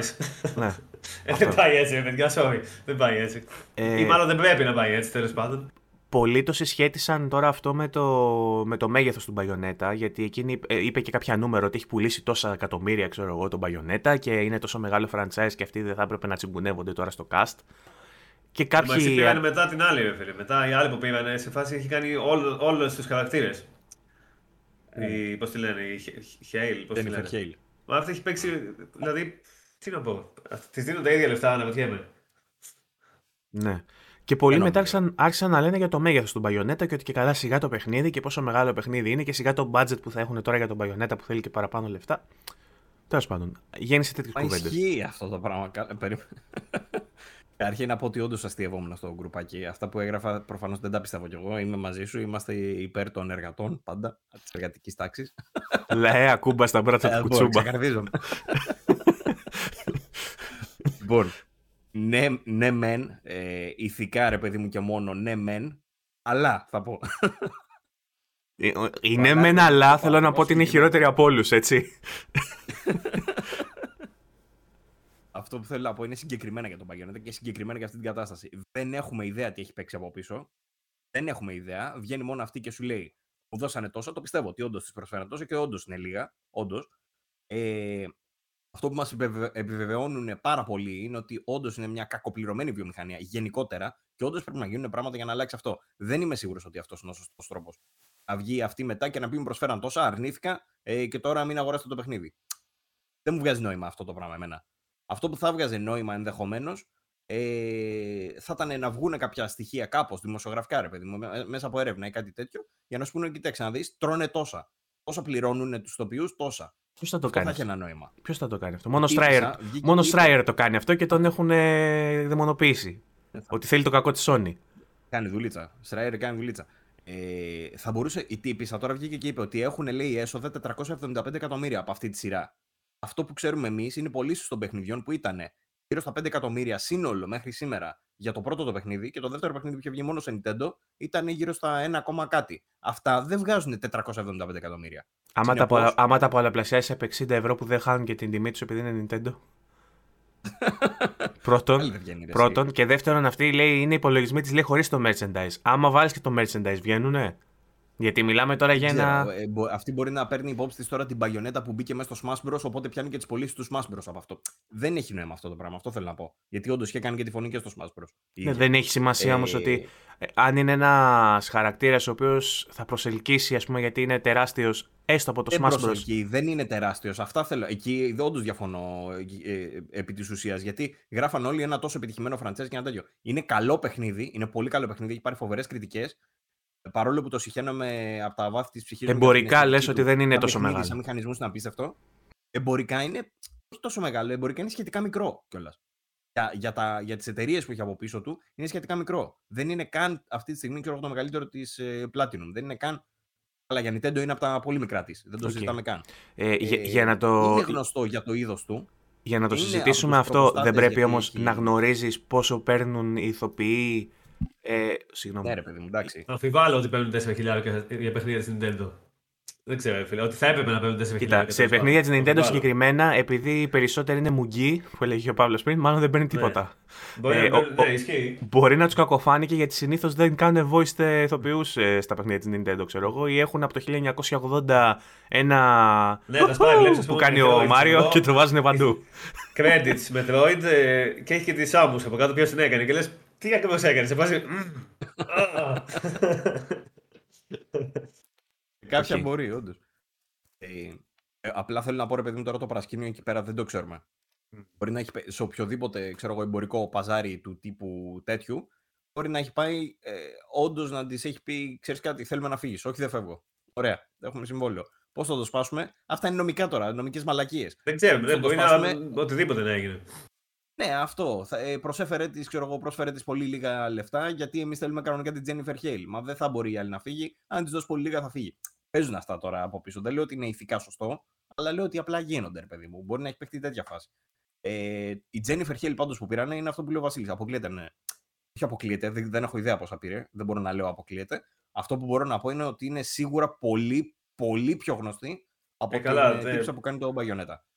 Έχει παίξει στα πάντα η άλλη πιο διάσημος χαρακτήρας ήταν στο Mass Effect που έκανε την πρωταγωνίστρια. Και πρόσφατα στο Ratchet Clank. Και στο Ratchet έκανε την Έχει παίξει πάρα πολλά. Σε όλα τα παιχνίδια έχει παίξει. Ναι. ναι. Και σε animation έχει παίξει σε πάρα πολλά και στις Marvel και στις DC, σε άπειρα τέλος πάντων. Jennifer Hale είναι από τις πιο διάσημες voice actors αυτή τη στιγμή της βιομηχανίας. Ε, εγώ χαίρομαι που θα την ε, δούμε στο Bayonetta 3, παρόλο που ήταν χαρακτηριστική η φωνή της Taylor, δεν μπορώ να πω. Ε, πήγα λίγο έτσι να δω το βιογραφικό του Taylor, ας πούμε, που λέει ότι έχω κάνει σπουδές. Έχω κάνει... Όλοι, ναι, όλοι έχουν κάνει σπουδές, δεν λέω κάτι. Ναι, Παύλο. Ε, Θες να εξισώσεις τώρα τις δικές σου σπουδές με τις σπουδές της Taylor; Όχι, ποιες δικές μου, δεν πάω να εξισώσω αυτό. Είπες όλοι έχουμε κάνει σπουδές. Κάνει... Όχι, δεν είπα αυτό. Όλοι έχουν. Αυτό ακριβώς είπες. Πάμε rewind. Έχουν. Αλλά α, είδα, ας πούμε, στο IMDb από το 14 ξέρω που είχε κάνει το Bayonetta 2 και μετά δεν έχει κάνει τίποτα. 14 νομίζω ήταν. Okay. Δεν φαίνονταν τίποτα, ξέρω, στο βιογραφικό της. Οπότε Εντάξει, μπορεί να είναι και λογικό ρε παιδί μου. Δηλαδή να της δίνανε τόσα για το Πάντως, βίο και τώρα αυτή να ζητάει παραπάνω. Κάποιοι έκαναν και κάποια σχόλια για την κατάσταση ψυχολογική, ότι και καλά αντιμετωπίζει θέματα με κατάθλιψη και με άγχος και με τέτοια. Και μπορεί και αυτό να την οδήγήσει, γιατί είχε λίγο σπασμένη φωνή και έτσι. Δηλαδή μπορεί να είναι και σε μια κατάσταση αυτή ακραία για να μπει σε αυτή τη διαδικασία. Δεν ξέρω, δεν επιβεβαιώνεται αυτό επισήμως, οπότε μην το λαμβούμε και σοβαρά υπόψη. Αλλά είναι και αυτό μια πιθανότητα ότι μπορεί να είναι και αυτή σε αδι... Τι; Ναι, πάντως θέλω να πω. Οι δημοσιογράφοι, για παράδειγμα, είναι κακοπληρωμένοι γενικά στην Ελλάδα. Ωραία. Τώρα να βγω εγώ και να πω ότι ακούστε να δείτε, ε, είναι κακοπληρωμένοι όλοι οι δημοσιογράφοι στην Ελλάδα. Αλλάξει κάτι. Θα έπρεπε. Μην, ε, μην διαβάζετε τα μέσα τους. Το ότι δεν συνδικαλίζεστε δημοσιογράφοι και δεν έχετε έτσι τρόπο να Έχει, αντιδράσετε. Μάρα, κάτι πουλημένο, δεν εννοώ το συνδικαλισμό με τη συμβατική έννοια, με αυτά που κάνουν ε, κάτι ξεφτύλες. Εννοώ με τον, ε, σε πιο ε, ατομικό έτσι και μικρότερο επίπεδο, ξέρεις, συλλογικό όμως. Δηλαδή σε μικρότερες ομάδες. Το ότι εσείς δεν αντιδράτε, δηλαδή σαν δημοσιογράφοι, δεν σημαίνει ότι δεν, πρώτον ότι δεν υπάρχει αδικία και δεύτερον ότι δεν θα έπρεπε να αντιδράτε. Οπότε εγώ το βλέπω σαν η, υγεία αυτό, το ότι κάποιος βγήκε και μίλησε. Ε, και επίσης να πω και το άλλο που επίσης έγραψα στο tweet, ότι αυτό απευθύνεται σε ανθρώπους που λαμβάνουν υπόψη τους τέτοια ε, πράγματα που ε, είναι κριτήριό τους το πώς αναπτύχθηκε αυτό το παιχνίδι. Ποιος το ανέπτυξε και πόσο ε, έκανε τη ζωή δύσκολη στον δημιουργό του ας πούμε. Γιατί αν ε, κάποιο παιχνίδι είναι προϊόν crunching και έχουμε ξέρω εγώ ανθρώπους οι οποίοι έφτασαν στο στάδιο εξουθένωσης τελικής ας πούμε για να βγει ένα παιχνίδι και είχαμε τόσα σκάνδαλα με αυτό, ή κακοπληρωμένοι, ή σε συνθήκες άσχημες. Ξέρω εγώ, δουλεύανε, λέγανε για, το, για τους δημιουργούς του μέτρου ότι δουλεύαν σε πλαστικές καρέκλες, για παράδειγμα, ξέρω εγώ, και σε υπόγεια. Δηλαδή, αν αυτό το μάθεις, είσαι από τους παίχτε που θα επηρεάσει την επιλογή σου για το αν θα αγοράσει το παιχνίδι. Αν δεν σε επηρεάζει αυτό, δεν θα σε αγγίξει ούτε η κυρία. Μπορεί, αν είσαι από του. Έχεις δίκιο σε αυτό που λες. Ισχύει ότι ας πούμε γράφει το κοτάκου συνέχεια για το crunching. Σε κάθε φορά που υπάρχει μια περίπτωση το γράφει. Και γράφουν πολλοί στα σχόλια ότι Εντάξει, τι μας είπατε τώρα, έτσι είναι παντού, ξέρω εγώ, και τι έγινε, ξέρω εγώ και τέτοια. Όμως, άμα δεν το γράφει κανείς, λένε μετά οι δημοσιογράφοι που λιμένοι, κανείς δεν γράφει για αυτά τα πράγματα. και όταν το γράφεις, εντάξει, έτσι είναι, τι να κάνουμε τώρα, ξέρω εγώ. Ναι. Αυτό το έτσι είναι, τι να κάνουμε, είναι ο καρκίνος τη κοινωνίας, πραγματικά. Μακάρι ο κόσμος να μην σκεφτόταν έτσι. Αν μπορούσα να αλλάξω κάτι, δηλαδή αυτό θα άλλαζα. Να κάνουμε μια άλλη εκπομπή πολιτικού τύπου. Πολύ ναι, για, να επαναφέρουμε, για να επαναφέρουμε την τάξη, δεν το είχα δει αυτό. Και ο Γιαμαόκα στο Silent Hill. Ορίστε. Αυτά είναι. Ο έχει κάνει, να πούμε ότι έχει κάνει post, δεν ξέρω αν, αν είναι, αλλά έχει κάνει post την ανακοίνωση της Konami. Να πούμε ότι ήταν ο πρώτος που είχε ρίξει το πρώτο spoiler και είχε πει ότι α, ναι, η Konami το καλοκαίρι λέει θα. Πέρσι ναι, το ναι. καλοκαίρι, έτσι. Το καλοκαίρι θα, θα σας δείξει λέει, αυτό που περιμένετε. Είχε πει τότε. Ναι. Που να ξέραμε. Αλλά ναι, ήταν τον περιμέναμε. Όπως και να έχει, ωραία, εντάξει. Silent Hill χωρίς Yamaoka δεν γίνεται. Αυτό είναι αλήθεια. Ισχύει. Λοιπόν, πάμε τώρα στα μεγάλα. Παύλο, για σένα λέω. Ε, όχι, πλάκα κάνω. Ε, πάμε να δούμε για το αγαπημένο παιχνίδι του Παύλου, που Totally δεν έχει και Totally δεν θα μας μιλήσει για αυτό, γιατί υπάρχουν NDAs και μαλακίες. Ε, το Gotham Knights, το οποίο υπάρχει ένα θέμα στην επικαιρότητα, πολύ καυτό, Μάλλον θα πρέπει να το συζητήσω περισσότερο με τον Βασίλη, καθώς ο Παύλος. Ε, Παύλο θα γράψει review ή θα γράψει άλλο review. Θέλω να σου πω ότι ούτε ο Βασίλης πρέπει να μιλήσει. Οπότε ίσως πρέπει να μιλήσει μόνος. Ωραία, θα μιλήσω μόνος. Εντάξει, εντάξει, δεν χρειάζεται να πούμε αν το έχουμε ή δεν το έχουμε και τέτοια. Υπάρχει μια είδηση που λέει ότι το Gotham λοιπόν, Knights. Εγώ δηλώνω υπεύθυνα. Δεν ξέρουμε ή δεν ξέρουμε, δεν έχει σημασία αυτό. Δηλώνω υπεύθυνα Συγγνώμη, δηλώνει υπεύθυνο ότι δεν το έχω ακουμπήσει στο παιχνίδι, δεν έχω υπογράψει κανένα NDA, οπότε θα μιλήσω ως παρατηρητής της είδησης, παρατηρητής της κατάστασης. Και εσείς, ό,τι σας επιτρέπετε, συνδράμπετε. Εντάξει. Μα όχι, δεν έχει σημασία αν το έχουμε ή όχι. Εγώ δεν θέλω να πούμε με βάση αν το έχουμε εμείς ή όχι, γιατί ε, βγήκε τώρα μια είδηση ότι το Gotham Knights είναι 30 FPS. Ναι. Και το ίδιο βγήκε και είπαν και για το play, play, play, Plug Tail ότι δεν έχει mode γραφικών. Και έγινε μια συζήτηση για αυτό το θέμα. Α δεχτούμε, χωρίς να λέμε εμείς αν ξέρουμε ή όχι, ας δεχτούμε ότι ισχύει, ρε παιδί μου, για να δούμε τι. Για το, για το Gotham έχει επιβεβαιωθεί άλλωστε από ναι, ότι παράγοντα το ότι ισχύει. Ναι, αυτό λέω. Α συζητήσουμε τι, τι σημαίνει αυτό. Ωραία. για ένα παιχνίδι τέτοιο. Ανεξάρτητα με το αν ξέρω εγώ αν είναι 60 FPS ή 30 ή 45. Ωραία, ωραία, ωραία. Πάμε λοιπόν. Το Gotham Knights λοιπόν είναι ένα παιχνίδι που περιμένουμε από την ε, Warner Bros. Montreal εδώ και αρκετό καιρό. Που λανθασμένα εγώ πολλές φορές αντί να λέω ε, Warner Bros. Montreal λέω Rocksteady. Είναι ένα από τα άπειρα λάθη που κάνουμε σε αυτό το podcast επανειλημμένως γιατί ωραίος, αρνούμαστε ναι, να μάθουμε. Τώρα σε είδα συνειδητοποιημένο, Βαγγέλη μου. ναι, λοιπόν δεν είναι της Rocksteady. Απλά αυτό που με μπέρδεψε και πήγα να το ξανακάνω το λάθος είναι ότι βγήκε ένας τύπος που είχε παλιά μιλήσει ε, που είχε παλιά δουλέψει με την Rocksteady να υπερασπιστεί την ε, Warner Bros. και να πει ότι ο κόσμος δεν καταλαβαίνει πόσο δύσκολο είναι να κάνουμε 30 FPS στα παιχνίδια. Είναι πάρα πολύ δύσκολο να έχουμε co-op στα παιχνίδια και ε, ναι, όλες αυτές οι γραφικότητες. Ε, επιβεβαιώθηκε και σε δεν ξεχωρίζει ο κόσμος, λέει, τα 30 FPS με τα 60 FPS. Αυτό, δεν το είπε αυτός. Αυτός δεν το είπε αυτός, το είπε άλλος, για να είμαστε δίκαιοι. Είναι άλλος τύπος. Όχι, όχι, όχι, ο γραφίστας. Όχι ο γραφίστας. Δεν ξέρω τώρα αν είπαν κι άλλοι. Όπως και να το είπε. ναι. Τέλος πάντων, ένας άλλος καραγκιόζάκο του Rocksteady. voice actor θα πάει να κάνει μποϊκοτάζ. Ένας άλλος καραγκιόζάκο είπε ότι τα 30 από τα 60 FPS δεν μπορείς να τα διαχωρίσει με το σκέτο με το μάτι σου και αν μπορείς είσαι ένας τραγικός nerd. Ξέρω εγώ. Είσαι, είσαι nerd. Εγώ δεν τα λέω εντωμεταξύ. Με βάση αυτό που λέει αυτό. Με βάση αυτό που λέει αυτό, δεν είσαι nerd άμα μπορείς να το, να το διαπιστώσεις. Είσαι superhuman. Σε βάση. Κανείς δεν μπορεί να το δει με το μάτι του, αλλά εσύ μπορείς. Ναι. Ε... ε, Όπως και να έχει, λέει ότι είναι 30 FPS. Εμένα όλα αυτά οι δικαιολογίες του τύπου ε, ναι, αλλά έχουμε volumetric fog, αλλά είναι co-op. Ναι, αλλά είναι αυτό και εκείνο. Εμένα αυτά μου φαίνονται χαζομάρες. Γιατί; Μπορείς να πεις απλά ότι δεν θέλαμε να το κάνουμε 60 FPS. Δεν ψινόμουν να το κάνω. Μου φαίνεται καλύτερο το 30. Όχι ότι. Το έχουν κάνει στο παρελθόν. Έχουν βγει εταιρείες και έχουν πει ότι είναι πιο κινηματογραφικό με 30. Να εγώ να σου πω κάτι. Μπορεί να διαφωνώ ή να συμφωνώ, αλλά το δέχομαι. Πιο πολύ από το να λέει ο άλλος ότι δεν γινότανε αυτό το παιχνίδι να πάει 60 FPS. Όχι, με φίλε, γινότανε να πάει 60 FPS, γινόταν να πάει και παραπάνω. Δεν... Γιατί ακόμα και αν δεν γινότανε, αν θεωρήσει σημαντικό το να είναι 60 FPS αυτό το παιχνίδι, θα μπορούσες να κάνεις κάποιες αλλαγές ώστε να γίνεται. Δηλαδή, να μην έχει αυτό. Εφόσον αποφάσισες να κάνεις αυτό, αν θεωρούσες ότι γίνεται μόνο, 60, μόνο 30 FPS, μπορείς να πει από την αρχή ότι παιδιά έτσι είναι αυτό. Ωραία. Μισό λεπτό. Ε, να, να δείξω λίγο αυτό που έχει πει η τύπησα για να μιλάμε πάνω σε συγκεκριμένη βάση, σε συγκεκριμένο πλαίσιο για να μην λέμε τυχαία πράγματα και πληροφορίες. Ε, ναι. Είναι η Fleur, η Fleur Marty, η οποία είναι ε, δεν ξέρω ακριβώς ποιος είναι ο ρόλος της, αλλά είναι staff στη Warner Bros. και είναι από τον server τον επίσημο στο Discord που έχει Warner Bros.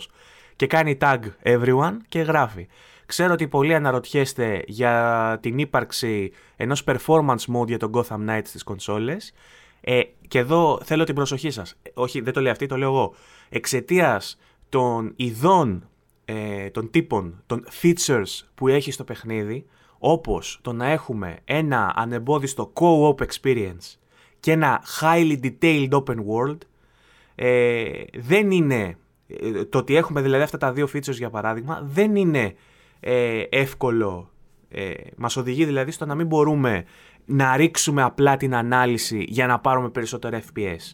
Και σημειώνω εδώ κάποιοι άλλοι λέγανε ότι αυτά τα features που έχει είναι CPU ε, oriented και όχι GPU oriented. Δηλαδή έχουν να κάνουν με, άλλα, ε, με άλλους παράγοντες. Γι' αυτό τον λόγο λέει η Flare ε, το παιχνίδι μας δεν θα έχει ένα performance slash quality διακόπτη που θα το γυρνάς εσύ όπου θες και θα τρέχει κλειδωμένο στα 30 fps. Ωραία. Ε, να πούμε τώρα... όμως, χω, χωρίς να, να μπορώ να φέρω παραδείγματα, αλλά έχω έτσι την εντύπωση στο μυαλό μου, επειδή μου έτσι μια θολούρα που μου έρχεται, ότι Μάλλον έχουμε ξαναδεί co-op παιχνίδια σε καλά γραφικά, σύγχρονα και τέτοια που να είναι 60 FPS. Δεν μου έχετε κάποιο παράδειγμα αυτή τη στιγμή, αλλά μου φαίνεται η, δεδομένο. Η ερώτηση, που, η ερώτηση που θα ήθελα να σας κάνω, αλλά έχετε NDA και δεν μπορείτε να μου απαντήσετε απευθείας, οπότε θα πρέπει μόνος μου Μα δεν είπαμε καν ότι έχουμε NDA, δεν είπαμε καν ότι έχουμε το παιχνίδι. Ακριβώς. ε, είναι αν αυτά τα features τα οποία λέει είναι όντως τόσο δυνατά features που χρειάζονται τόση μεγάλη δύναμη. Δηλαδή, δίνω Για εγώ μένα το ερώτημα είναι άλλο, Βαγγέλη. Όχι αυτό που λες. Το ερώτημα είναι άλλο. Το ερώτημα είναι ότι αν είναι όντως τόσο ε, βαριά αυτά τα features ώστε να οδηγούν στην ανάγκη να είναι μόνο 30 FPS στο παιχνίδι, είναι ανάγκη να υπάρχουν αυτά τα features. Δηλαδή, θέλουμε να είναι τόσο ε, detailed, ας πούμε, και τέτοια ο κόσμος και όλα αυτά με τη θυσία του 60 του 60 FPS ή θα προτιμούσαμε να μην είναι και τόσο detailed το Open Gold, αλλά να έχει 60 FPS. Εγώ νομίζω θα έλεγα το δεύτερο. Στο συγκεκριμένο παιχνίδι. Θα προτιμούσα να είναι 60 FPS και ας μην ήταν τόσο. Σε ένα παιχνίδι, υποθετικά μιλώντας, θα προτιμούσες Ray Tracing και 30 ή 60 χωρίς Ray Tracing; Εξαρτάται το παιχνίδι. Υποθετικά μιλώντας. Εξαρτάται το παιχνίδι. Σε ένα παιχνίδι σαν τον Gotham; Θα προτιμούσα 60. Εκτός άμα η αλλαγή ήταν πια τόσο μεγάλη και ήταν ξέρω εγώ χάλια. ρε παιδί μου, Ακριβώς οκ. ε, ακριβώς επειδή είναι co-op το παιχνίδι. Δηλαδή σε ένα Arkham ε, Batman θα το συγχωρούσαμε το 30 όπως και το συγχωρήσαμε στα προηγούμενα παιχνίδια που ούτε co-op είχαν Παύλο, ούτε highly detailed open world, αλλά ήταν κλειδωμένος στα 30. Τα οποία βέβαια, ε, τα οποία βέβαια βελτιωθήκαν πάρα πολύ στις εκδόσεις ε, που βγήκαν μετά. Έτσι. Ωραία, άρα θα Μάθαμε περιμένουμε που το ήταν- PlayStation 6. Α, μπράβο. Τα 60 Ε, FPS θέλω να πω, εννοείται ότι παίζουν καλύτερα και τα Batman. Ο βασικά Εγώ ωραία, θα ήθελα στα στο- 60, αλλά- σε ένα τέτοιο παιχνίδι που, είναι, που έχει δράση, γρήγορη δράση, με αποφυγές, με τέτοια από εδώ από εκεί, θέλω 60 FPS. Εγώ Ναι. προσωπικά. Είναι, συγκεκριμένα είναι ο ορισμός του παιχνιδιού που χρειάζεται ψηλό frame rate. Σε co-op κιόλας, ναι, είναι και co- το co-op μέσα. Ωραία. Ε, Επειδή λοιπόν ε, εγώ δεν το έχω παίξει, ούτε με περιορίζει τίποτα, α- αυτό που βλέπω εγώ από τα trailers και αυτά που έχω δει από τα leaked gameplay που έχουν ευγεμίσει, έχουν κατακλείσει το ίντερνετ γιατί έχει σπάσει το street date και μία εβδομάδα νωρίτερα έχει αρχίσει ο κόσμος και τα παίρνει τα παιχνίδια. Δηλαδή, πολλοί κόσμοι, αν έχετε κάνει προπαραγγελία, ειδικά από το εξωτερικό, υπάρχει μεγάλη πιθανότητα να έχετε παραλάβει κιόλας. Έχει γίνει μαλακία και τα έχουν αρχίσει και τα στέλνουν νωρίτερα. Από τα βιντεάκια λοιπόν που έχω δει, δεν βλέπω κάποιο feature που δικαιολογεί αυτό το cap.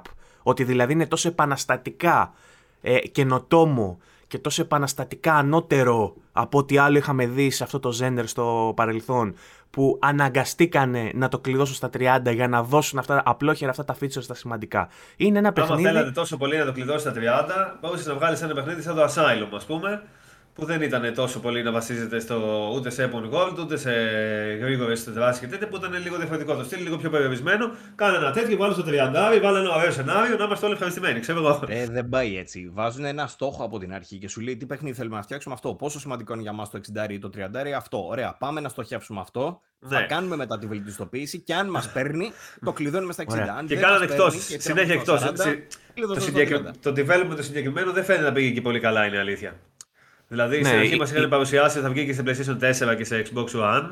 Μετά είπανε μόνο σε Next Gen, μετά είπανε μόνο 30 FPS. Φαίνεται σαν ή να μην Έφαγε, προλάβανε. έφαγε και delay, έχει πάει και delay. Ναι. Εγώ θεωρώ ότι είναι, είναι απλά άμπαλοι στο optimization. Εγώ αυτό Μπορεί θεωρώ. να μην προλάβανε Νομίζω σε κάποια φάση. στιγμή θα βγει. Μπορεί να θέλανε και άλλο χρόνο αυτή τη στιγμή για να κάνουν αυτά τα πράγματα. Δεν προλαβαίνανε, αλλά αναγκαστικά έπρεπε να το κυκλοφορήσουν αυτή τη στιγμή το παιχνίδι. Άρα το βγάλανε όπως είναι τώρα και βλέπουμε μετά άμα θα μπορέσουμε να βάλουμε 60 FPS που θα μπορέσουν και θα βάλουν και να δούμε μετά τι θα λένε για τα features. Ναι. Τέλος πάντων, το σκάνδαλο... σε κάτι μήνες θα έχουμε 60 Το, FPS. το σκάνδαλο εδώ πέρα είναι ότι ακόμα και developers μέσα από τη Warner που αυτό εγώ πιστεύω θα τους γυρίσει boomerang και είναι τεράστιο λάθος εμπορικά και ε, ό- όσον, ε, σε ό,τι έχει να κάνει με την επαγγελματική ιδεοντολογία τους, full λάθος. Κάποιοι βγήκαν στο Twitter και είπαν ότι ε, ο λόγος που ε, μπήκαν αυτά τα caps είναι ε, η πιο αδύναμη πλατφόρμα αυτή τη στιγμή εκεί έξω που είναι το Xbox Series S. Προσπάθησαν λοιπόν να αποδώσουν στα χαρακτηριστικά Δεν, του Series όχι, S όχι. την ανικανότητά τους να κάνουν Δεν είναι σωστό optimization αυτό. και την ανικανότητά τους να ξεχωρίσουν τις πλατφόρμες. Με το φθηνό επιχείρημα, το οποίο έχει βάση αλλά δεν ισχύει στην παρούσα περίπτωση, σε αυτήν την περίπτωση, ότι, έχουμε δει και άλλες περιπτώσεις που- ότι όχι, όχι, όχι, ότι η πιο αδύναμη πλατφόρμα ορίζει το feature cap. Δηλαδή, ε, ε, το, τα features που έχει ένα παιχνίδι κάπου βάζουν ένα όριο στο, τι, στο που μπορεί να παίξει. Δεν γίνεται να βγει ένα παιχνίδι next gen για παράδειγμα τύπου Last of Us να βγεις στο Switch γιατί δεν, έχει τη, δεν μπορεί να γίνει αρκετά downgrade και να, να, να αφαιρεθούν αρκετά features ε, ώστε να μπορεί να τρέξει στο Switch χωρίς να αλλάξει ταυτότητα του παιχνιδιού. Στο Batman, στο Gotham Knights, συγγνώμη, επί προ- ε, εν προκειμένου, ε, δεν είναι τα features τόσο σημαντικά που να μην μπορεί να γίνει strip down στην υποδέστερη πλατφόρμα. Δεν, δεν το δέχομαι. Δεν ισχύει ότι δεν μπορούν να ρίξουν την ανάλυση για παράδειγμα ή ότι δεν μπορούν να ρίξουν το NPC count, το πόσα πράγματα ή το world, το, το world of, πώς λέγεται, detail of world ρε παιδί μου, το level of detail. Level of στο... detail. Ναι, ότι, τι είπες Παύλο; Αυτό, LOD. Το LOD Όταν- στον κόσμο, ούτως ώστε να έχουν ένα ε, περιθώριο να ανεβάζουν το frame rate. Και τέλος, αυτό που είπες εσύ, Βασίλη, έχουμε δει άλλα παιχνίδια να τρέχουν σε 60. Και το πιο πρόσφατο παράδειγμα, Back for Blood. Είναι ένα co-op τεσσάρων ατόμων σε έναν κόσμο με ζόμπι με τέλεια γραφικά που σου έρχονται ορδές από ζόμπι. Και στα 1080 τρέχεις στα 60 FPS το Series S. Έχουμε είναι δει και άλλα φθηνή παιχνίδια δικαιολογία. που, έχουμε δει και άλλα παιχνίδια που δεν τρέχει στο 60 FPS στο Series S, αλλά τρέχει στο X και είναι Ναι. μια χαρά στο X. Δηλαδή, Ωραία. Ο- δεν έστω ότι δεν μειώθηκε μπο- το ίδιο το παιχνίδι. Έστω απλά ότι η δεν μπορείς έκδοση στο του- Series S. Είναι, είναι ναι. δικαιολογία το ότι δεν μπορώ στο Series X να το κάνω με 60 FPS και το πρέπει να το βάλω παντού 30. δεν ξέρω Παύλο αν τουλάχιστον- συμφωνείς εσύ μαζί μου, γιατί σε βλέπω και με κοιτάς λίγο ε, αφιψηλού. Όχι, ρε, δεν έχω πει. Κοίτα, ε, αυτό που θέλω να προσθέσω λίγο στην κουβέντα εγώ είναι ότι δεν χρειάζεται να τα βλέπουμε τόσο μεμονωμένα. Καταρχήν, όλα αυτά που λέτε ισχύουν και παράλληλα ισχύει και το γεγονός ότι χρειάζεται τη στιγμή που ξεκινάνε να φτιάχνουν ένα παιχνίδι να ορίσουν κάποια πράγματα. Αυτά εννοείται έχουν να κάνουν με στοχοθέτηση. Αν εσύ θέτεις το στόχο σου σε εκείνο το στάνταρ, αυτό θα είναι το ταβάνι σου. Τέλος. Από εκεί και πέρα εξαρτάται πόσο άμπαλος ή Δεν φαίνεται σαν να, να, θε... να... Δεν φαίνεται σαν να είχαν θέσει στόχο τα 30 FPS από νωρίς στην ανάπτυξη. Είναι η αλήθεια. Αυτό φαίνεται σαν να, πω, ρε, να μην τα καταφέρανε και τελευταία στιγμή είμαστε. Εντάξει, βέβαια. Τουλάχιστον μας το λένε πριν βγει το παιχνίδι, τουλάχιστον. Ναι. Γιατί σε άλλες περιπτώσεις, π.χ. Cyberpunk ήταν σε φάση. Όχι, μια χαρά είναι. Μια... Ναι, δεν έχει σημασία, τουλάχιστον είναι γνωστό. Στο Cyberpunk, όχι, μια χαρά είναι, παιδιά, όλα καλά και βγήκε και ήταν Παιδιά, δεν βγήκαν να το πούνε. Το, το λίκαρε κάποιος και αναγκάστηκε ναι, να βγει υπεύθυνη να το ε, επιβεβαιώσει. δεν λέω ότι η εταιρεία έκανε σωστά. Γιατί ε, μία εβδομάδα νωρίτερα, συγγνώμη, μία εβδομάδα νωρίτερα στο PC trailer έχει μέσα αναφορά σε high frame rates. Το βάζουν ως feature στην PC έκδοση. Ωραία. Φυσικά. Δεν είναι cap γενικά. Δηλαδή δεν high frame rate εννοεί πάνω από 30. Μπορεί. Ε, δεν, νομίζω, δεν νομίζω. Θα έπρεπε, γιατί... η αλήθεια είναι θα έπρεπε να το πούμε. Δεν νομίζω γιατί PC, Παύλο. Γιατί όπως πρέπει, Παύλο. Γιατί ακόμα και, αν βάλουν, ακόμα και αν βάλουν ένα cap εδώ πέρα, θα βγει ο modder day one και θα σου βγάλει ένα mod που θα βγάζει το cap. Πάντως η αλήθεια είναι θα έπρεπε να το πούνε. Να το δεχτώ ότι δεν μπορέσανε για οποιοδήποτε λόγο. Δεν θέλανε, δεν μπορέσανε, δεν κάνανε. Καλό θα ήταν για να μην επαναληφθούν οι πράγματα όπως λίγο... αυτά τα σκηνικά, να βγει κάποιος νωρίτερα και να πει ότι για οποιοδήποτε λόγο. Να πει μαρκετίστικα ότι δεν μπορέσαμε επειδή ξέρω εγώ η θεία μου τέτοιο. Αλλά να πει ότι παιδιά είναι πέθανε ο θείος το παιχνίδι. Το λέγατε εσείς στο δημοτικό αυτό και στο γυμνάσιο. Ότι και καλά πέθανε ο θείος μου και δεν έκανε εργασία. Για, για. Πόσος κόσμος θα είναι που δεν θα το ήξερε αυτό το πράγμα και θα έπαιρνε θεωρώντας αυτονόητο ότι αυτό το παιχνίδι θα έχει mode για 60 FPS. Γιατί πλέον είναι σχεδόν αυτονόητο αυτό το παιχνίδι. Και να το πάρει και να είναι 30 και να ξενερώσει. Σε αυτή ναι. τη γενιά, όντως ισχύει, τα FPS έχουν ανέβει. Βλέπουμε πολύ συχνότερα 60 από ό,τι βλέπαμε στο παρελθόν και πολύ συχνότερα σε σχέση με 30. Αυτό εννοώ. Σιγά σιγά ε, είναι αυτονόητο. Αυτό σε προηγούμενη γενιά σίγουρα. Αυτό που θέλω να πω εγώ να κάνει λίγο μάλλον με ένα βαθύτερο πρόβλημα που υπάρχει αυτή τη στιγμή στη βιομηχανία και έχει να κάνει με το development των AAA games. Εγώ νομίζω εκεί βασίζονται όλα αυτά. Γιατί όταν έχεις μια εταιρεία η οποία βγάζει ένα παιχνίδι στα 10 χρόνια, παίρνει 7 αναβολές και έχει να κάνει και με τα άλλα θέματα που συζητάγαμε πάλι για αναβολές σε προηγούμενα επεισόδια. Ε, όταν φτάνει μια εταιρεία και σου λέει ότι ε, ε, εκεί φτάσαμε, στα 30 FPS φτάσαμε, συνειδητοποιήσει ότι από πίσω κάτι δεν έχει πάει καλά στην ε, βελτιστοποίηση. Γιατί τα FPS με αυτό έχουν να κάνουν. Έχει να κάνει με το γεγονός ότι δεν υπάρχει, δεν έγινε μάλλον ικανοποιητική δουλειά ώστε να μπορέσουν να το τρέξουν όπως θέλουν και σε παραπάνω FPS. Οι, οι επιδόσεις είναι αυτό ακριβώς, δεν είναι κάτι άλλο. Δεν είναι ότι είναι αρτιστική επιλογή ή κάτι άλλο. Σε καμία περίπτωση. Ε, ό,τι και να ακούτε, αυτό θέλω να πω. Αυτή τη στιγμή λοιπόν, εγώ βλέπω αυτό το πρόβλημα. Το development στα AAA games. Νομίζω ότι πλέον έχουν ξεφύγει τόσο πολλοί οι παραγωγές, ειδικότερα στα στούντιο που είχαν συνηθίσει να φτιάχνουν παιχνίδια ένα, δύο, τρία χρόνια στις προηγούμενες γενιές και τώρα χρειάζονται πολύ περισσότερο χρόνο και πολύ περισσότερο χρήμα ε, και τα φτιάχνουν στα 5 και 6 χρόνια. Ε, βλέπω ότι δημιουργείται ένα κενό εκεί πέρα. Βλέπουμε μεγάλους publishers και developers όπως είναι η Warner ε, Montreal που δεν μπορούν να καταλήξουν με ένα παιχνίδι ε, άρτιο, ρε παιδί μου, στην, ε, στην, όταν, όταν λανσάρεται. Θυμάμαι βέβαια και προηγούμενα παιχνίδια δικά τους. Δηλαδή το Origins όταν είχε βγει ήταν χεσμένο στα προβλήματα. Δεν ήταν ότι είχε bugs, ας πούμε, game breaking. Αλλά όχι αυτό το πράγμα, ρε παιδί μου, σε φάση ότι να δικαιολογήσουμε την αμπαλοσύνη. Ότι φτάσαμε στα 30 και είμαστε OK εκεί πέρα. Οπότε νομίζω ότι έχει να κάνει καθαρά με σχεδιασμό. Και δεν είναι οι μόνοι που έχουν αυτό το πρόβλημα. Εγώ εκεί ήθελα να, να εστιάσω. Τρέμει το φιλοκάρδι μου θέλω να πω εγώ για το Hogwarts. Μπορεί η Portkey και η Avalanche ε, να μην σχετίζονται άμεσα με τη Montreal που φτιάχνουν ε, το... Αλλά είναι η Warner Bros. από πίσω, οπότε θα μπορούσε να έρθει ε, η Avalanche σε κάποια φάση και να τους πει παιδιά... 30. 30. Ξέρεις τι. Ξέρεις τι. Νομίζω ότι πλέον πρέπει να βλέπουμε μόνο περιπτώσεις τύπου God of War Ragnarok. Ragnarok, right? Ragnarok. Ε, Cheap Rush. Σαν τον ε, Τάκη ε, όχι σαν, σαν τον Ισβολέα. Ε, Πώς ήταν, ρε παιδί μου, εκείνη η περίπτωση; Ο Τάκη, ο Ισβολέα δεν μιλάει έτσι. Ο Ισβολέα είναι βαρύς. Μπορεί να έχεις δίκιο. Ε, μου κόλλησε τώρα να μιλάω όλη την ώρα έτσι. Ε, Πώς έχει, ρε παιδί μου, 7 στούντιο από πίσω του που λέγαμε στο προηγούμενο επεισόδιο; Και είμαι σίγουρος ότι θα είναι τόσο polished, γιατί είναι πολύ σημαντικό για αυτούς. Γι' αυτό, όχι κανένα λόγο. Θα είναι τόσο polished που θα πεις ότι ναι, ρε παιδί μου, εδώ πέρα βλέπω AAA παραγωγή, βγήκε τώρα, πήρε και αυτή την αναβολή της βέβαια. αλλά βγήκε όπως πρέπει. Νομίζω ότι οι υπόλοιποι, όταν παίρνεις ένα στούντιο μόνο, δεν έχουν τέτοια δυνατότητα για αυτό το λόγο. Δηλαδή, όταν μαζεύονται, ε, χρειάζονται περισσότερα στούντιο μάλλον πλέον. Αυτό, ε, αυτό έχω καταλάβει. Ότι έχει μεγαλώσει τόσο πολύ η παραγωγή και τα budget και τα, ε, ο, ο, ο κόπος που χρειάζεται, η δουλειά που χρειάζεται, που πλέον χρειάζονται περισσότερα στούντιο. Αυτό νομίζω. Δεν ξέρω. Κάτσε να βγει το Ναι, παιχνίδι να ναι. δούμε κιόλας. Ναι, είναι λίγο προβληματική η, η κατάσταση νομίζω πάντως πλέον στη- γενικά στη βιομηχανία. Τους δυσκόλεψε και ο COVID, τους έχουν δυσκολέψει ένα κάρο πράγματα. Και είναι και ένας λόγος τώρα που φοβάμαι για το Silent Hill. Τα σκέφτομαι όλα αυτά και για το Silent Hill. Αλλά εντάξει, ξέρω εγώ. Και Κοίτα. την άλλη βλέπεις ρε φίλε indie studio που έχουν μεγαλώσει μέσα σε αυτή την κατάσταση και τους βλέπεις πιο συνειδητοποιημένους. Κάνουν πιο σωστές κινήσεις, πιο κέρυες κινήσεις. Σε σχέση με άλλους που δεν μπορούν να προσαρμοστούν, παλιότερους. Σε ό,τι αφορά τον COVID, λες τώρα ή γενικότερα; Όχι, μιλάω γενικότερα. Μιλάω για την εποχή, ρε παιδί μου. Βλέπεις νεοσύστατα στούντιο όπως είναι η Zaum, ας πούμε, για παράδειγμα. Που Βγάζει ένα διαλύθηκε. παιχνίδι τέλειο, όπως πρέπει, καρφί.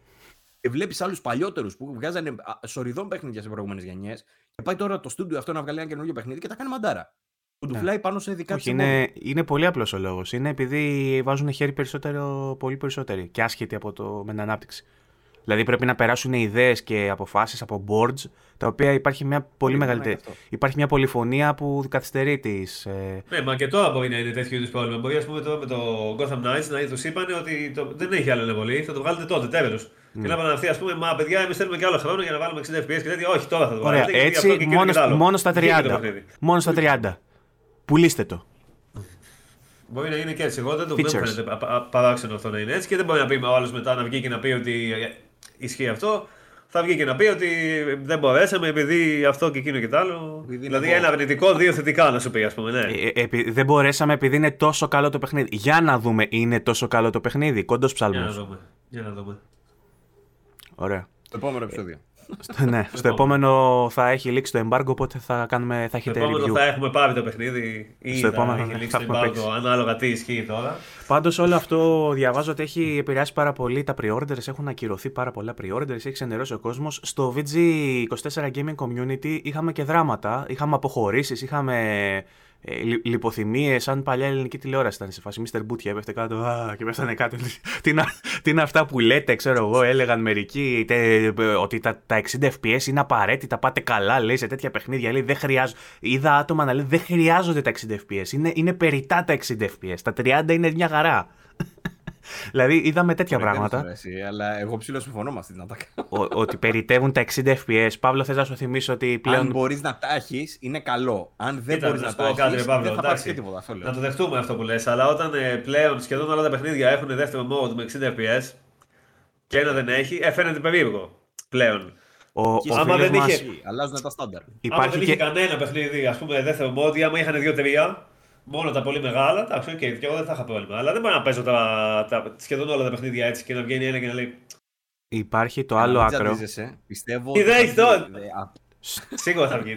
Πιστεύω ότι α, και, ε, αν είναι έτσι, υποθετικά πάλι μιλώντας. Έλα, ρε, σίγουρα θα βγει, δεν υπάρχει ούτε. Θα πάρει update που θα, Σίγουρα, το, θα του σίγουρα. κόβει κάτι και θα το Που κάνει. θα είναι, ο- θα είναι, δεν next- ξέρω θα αν είναι έχει. next, gen, next gen upgrade για το PlayStation ε, 5 Pro που βρίσκεται σε. Εγώ, να σου πω εγώ τι προβλέπω. Εγώ προβλέπω το Απλά θα εξής. δίνει επιλογή. Εγώ προβλέπω ότι κάποια στιγμή θα βγει τέτοιο mode μετά από κάποιο καιρό, αλλά στην αρχή θα υπάρχουν ένα κάρο προβλήματα γιατί θα ρίχνει πάρα πολύ την ανάλυση, θα, έχει, θα κολλάει, θα κάνει και τέτοια.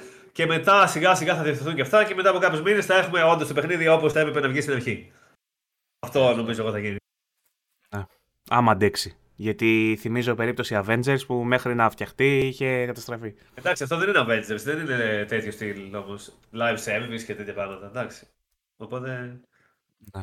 Φαντάζομαι θα πάει καλύτερα. Υπάρχει και το άλλο άκρο, βέβαια, ήθελα να πω πριν, που λέει ότι τα, τα παιχνίδια θα έπρεπε πάντα να ήταν 60 καρέ. Ο Στέφανος ο Δανιλίδη έλεγε. Ποτέ δεν θα έπρεπε να πέφτουν, να πέφτουν κάτω από τα 30, ε, κάτω από τα 60, αλλά αυτό τα, ουσιαστικά παγιώθηκε και το αποδεχτήκαμε στην προ- προηγούμενη γενιά. Ε, εγώ θα πω, δεν θα φτάσω εκεί, που εν μέρει συμφωνώ να σου πω την αλήθεια, αλλά δεν θα φτάσω εκεί.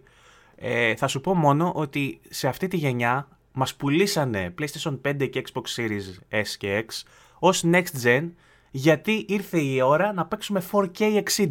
Και εδώ μας λένε τώρα ότι δεν μπορείς στα 1080-60 να παίξεις. Άρα είναι σαν να προδίδουν την επιλογή σου να τους εμπιστευτείς για να πάρεις μια next gen κονσόλα που δεν είναι next gen, πάει να γαμηθεί. Δηλαδή, αν το PlayStation 5 έχει τη δύναμη μια 2070 χωρίς το, το, το, τη ray tracing δύναμη, για παράδειγμα, ξέρω εγώ, μιας ε, τέτοιας κάρτας, ε, ή την υπολογιστική δύναμη του rasterize σε άλλους τομείς. Αλλά έτσι, όπως λέγαμε για το PlayStation 4 ότι είναι σαν μια 7870, ας δεχτούμε ότι είναι σαν μια, μια RTX 2070 το PlayStation 5.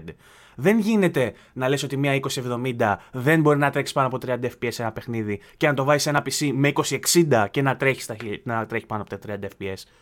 Και πρόσεξε, μας λένε μετά ότι το Xbox Series S είναι αυτός που φταίει και συμβαίνει όλο αυτό. Αλλά και το λένε οι developers. Στο Xbox One όχι στο Xbox Series S. Ναι. το ίδιο παιχνίδι παίζει στο Xbox One και στο Xbox Series S και στο Xbox Series X και δεν υπάρχει πρόβλημα. Και τώρα ξαφνικά υπάρχει ένα παιχνίδι που δεν είναι καν καιρό gen. Είναι μόνο για την νέα γενιά. Οπότε θα θεωρήσει κάποιος ότι θα αφήσει πίσω τους περιορισμούς της προηγούμενης γενιάς και να κάνει το άλμα αυτό. Αλλά μάλλον και το Next Gen δεν είναι απόφαση ε, με τέτοιο πρόσημο ότι αποφασίσαμε να πάμε μόνο στο Next Gen για να είναι καλύτερο το παιχνίδι. Μάλλον έχει να κάνει με την ανάπτυξη κάπως. Κάποιο, εγώ αυτό καταλαβαίνω, ότι κάποιο πρόβλημα δηλαδή, οδήγησε σκέ, στο σκέψου το... πόσο έξω έχουν πέσει τον προγραμματισμό για να πούνε ότι αυτό το παιχνίδι εμείς θα καταφέρουμε να το βγάλουμε στο base Xbox One. Και να φτάσουν μετά να λένε ότι δεν μπορεί να τρέξει στο Series S. Ναι. Στο base θα ήταν μάλλον στα 10 FPS θα κυκλοφορούσε. Οπότε σου λέει άστο καλύτερα θα ήταν Cyberpunk περίπτωση μάλλον, οπότε το βγάζουν μόνο στο Next Gen για να μην έχουμε τέτοια προβλήματα. Εγώ αυτό καταλαβαίνω. Ε, ε, όμως πόσο πρόβλημα. Αυτό ισχύει. Σίγουρα, σίγουρα έχει παίξει τέτοιο σενάριο. Σκεφτείτε όμως πόσο. Ε, ήθελα να πω. Αυτό, αυτό πάντως παίζει στάνταρ σαν σενάριο με το Cyberpunk εννοώ. Εκεί τώρα με σκάλωσες. Ε, ότι όντως τέτοιο. Α, σκεφτείτε πόσο δύσκολο θα είναι για αυτούς να προσπαθήσουν να πουλήσουν το παιχνίδι χωρίς τη βάση χρηστών PS4 Xbox One. Είναι, είναι δύσκολο γιατί έχει να πλασάρει ναι. ένα παιχνίδι τώρα αντί για 150 εκατομμύρια να το πουλήσει σε 50. Και μάλιστα που δεν είναι ε, 4K 60. δηλαδή, ακόμα ναι. πιο δύσκολο. Ναι. ναι. Το οποίο έχει να αντιμετωπίσει και άλλα πράγματα. Το ότι είναι ένα παιχνίδι που έτσι κι αλλιώς έρχεται χωρίς Batman playable. Σου λέει ότι και καλά. Πάρε τα τσιράκια του. Άρα κάποιος που είναι φανατικός του Batman. Ε, σου... ή, ή, δεν είναι μάλλον τόσο φανατικός. Είναι μόνο ο Batman. Θα σου πει, Ε, εντάξει, τώρα είναι αυτό με τους άλλους. Klein. Δεν είναι όλοι παύλοι. Αυτό θέλω να πω. Μερικοί άλλοι ήταν έτσι κι αλλιώς ντεμή να το πάρω να μην το πάρω, σαν και εμένα. Και βλέπω το, τελευταίο, ε, το... βλέπω το τελευταίο τρέιλερ και λέω: Όπα, αυτό είναι ωραίο. Ο Άλφρεντ τα λέει ωραία. Έχει τη σπασμένη μάρκα του Μπρου. Ωραίο είναι, θα το παίξω αυτό. 10 λεπτά αργότερα 30 FPS. Φυλάκια. Κάπως έτσι. και το, και το, το co-op κάπως ε, ξενίζει πολύ κόσμο. Επίσης το co-op το ξέρετε μια... ότι δεν θα είναι day one feature. Λογικά θα το ξέρετε εσείς τώρα για λόγους που έχουν NDA. Αλλά ε, ε διάβασα ότι εγώ δεν. το ξέρω. Ε, ε, δεν το ξέρετε λοιπόν ότι δεν θα έχει co-op Όχι, στην αρχή; Δεν το ξέρω. Όντως δεν το ήξερα. Τεσσάρων ατόμων τουλάχιστον. Θα, νομίζω θα έχει με, στην αρχή με δύο. Περίμενε, ρε, περίμενε. Τα έχεις κάνει τέτοιο τώρα και, και δεν μπορούμε να μιλήσουμε τώρα για να σου εξηγήσουμε. Ε, κάπου, περίμενε, μα, κάπου, δια... κάπου διάβασα, να πω κάτι και δεν κάπου διάβασα ότι το co-op με δύο άτομα θα είναι διαθέσιμο από την αρχή, αλλά το co-op με τέσσερα άτομα δεν θα είναι διαθέσιμο. Σωστό είναι αυτό που λες. Το co με τέσσερα άτομα δεν υπήρχε από την αρχή. Δεν το είχαν ανακοινώσει κάτι τέτοιο. Ε, ανακοινώθηκε τώρα ότι θα βγει απλά ένα νέο mode που θα σου επιτρέπει να παίξεις με τέσσερα ε, άτομα. Ε, Πώς το λένε, horde mode και καλά σε φάση. Θα σου έρχονται κύματα εχθρών. Αυτό απλά ανακοινώθηκε αυτό. OK. Okay. Ευχαριστούμε πολύ. Ε, λοιπόν, τώρα, μετά από αυτό, λίγες ώρες αργότερα, ήρθε η είδηση ότι και το Plague Tale δεν θα έχει 60 FPS ή μάλλον ήρθε η είδηση ότι, δεν, ότι δεν θα έχει διακόπτη performance και quality mode. Το ένα δεν αναιρεί το άλλο, ούτε το επιβεβαιώνει όμως. Ναι. Ε, γιατί η απάντηση που ήρθε στα, στα Reddits από διάφορους insiders που έχουν ήδη το παιχνίδι και από άλλους insiders Έλληνες εδώ πέρα, δεν τους αναφέρουμε για να τους κάψουμε, ε, το ότι δεν έχει μέσα διακόπτη ε, δεν σημαίνει ότι είναι capped. Δηλαδή μπορεί το παιχνίδι να είναι uncapped ε, και απλά στην κάθε πλατφόρμα να φτάνει εκεί που μπορεί. Δηλαδή στο Series S μπορεί να φτάνει στα 30, στο Series X θα πάει στα 60. Να θυμίσω ότι μπορούμε να μιλήσουμε τώρα έτσι για το ναι. παιχνίδι. Α, ναι, έχει λήξει το embargo για το Plague Tale, οπότε μπορείς να μιλήσεις. Ε, για πες μας, Βασίλη, εσύ που γράφεις το review για το Plague Tale. Στο PlayStation 5 δεν είναι. Στο PlayStation 5 τουλάχιστον που παίζω δεν είναι 60 FPS. Δεν έχει ούτε mode, ούτε φτάνει τα 60 FPS, ούτε τα 40 δεν φτάνει, ξέρω εγώ. Οκ. Ε, ε, Τριάντα γνωρί- είναι. γνωρίζεις Εγώ- κάτι έχω για παίξει day ένα one update; κεφάλαιο. Όχι, δεν ξέρω. Θα Τι πω είπες, εγώ που Παύλο; έχω παίξει ένα κεφάλαιο ότι το παιχνίδι είναι κλειδωμένο στο 30. Είναι κλειδωμένο, Τριαντάρι, δεν κανονικό. είναι uncapped. Κλασικό τριαντάρι. Ναι, δεν τίθεται θέμα. Α, είναι 40, αλλά το ψηλό Το Δεν PS5 τίθεται. Είναι τουλάχιστον. κλειδωμένο στο 30. Το PS5, ξαναλέω. Δεν ναι, ξέρω, στο στις άλλες PS5 δεν ξέρω, δεν το έχω ακόμα. δει σε άλλο. Ε, Έχω μια υποψία ότι μπορεί στο Xbox Series X όντως να πηγαίνει για παραπάνω, αλλά δεν το ξέρουμε αυτό. Ναι. μπορώ Το να PS5 είναι Είμαστε τριαντάρι. νομίζω με το πάντως. update 1.01. Εμείς νομίζω το έχουμε δει με το Έχει 1.01. βγει ένα update. Εγώ όσο το έχω, έχω, έχω βάλει ένα update. Δεν ξέρω, δεν θυμάμαι αυτό. βασικά. Μπορεί να έχω βάλει και δεύτερο και δεν Αυτό θυμάμαι, αλλά έχω βάλει ένα σίγουρα. Αλλά δεν ξεκλείδωσε κάτι παραπάνω. Είναι ε, τριαντάρι κλασικό. Μπορεί να το κάνουν uncap και μετά με VRR να βλέπεις παραπάνω. Βέβαια είναι εντάξει, τώρα, τώρα είναι διαφορετικό είδου παιχνίδι σε σχέση με το Arkham, ας πούμε.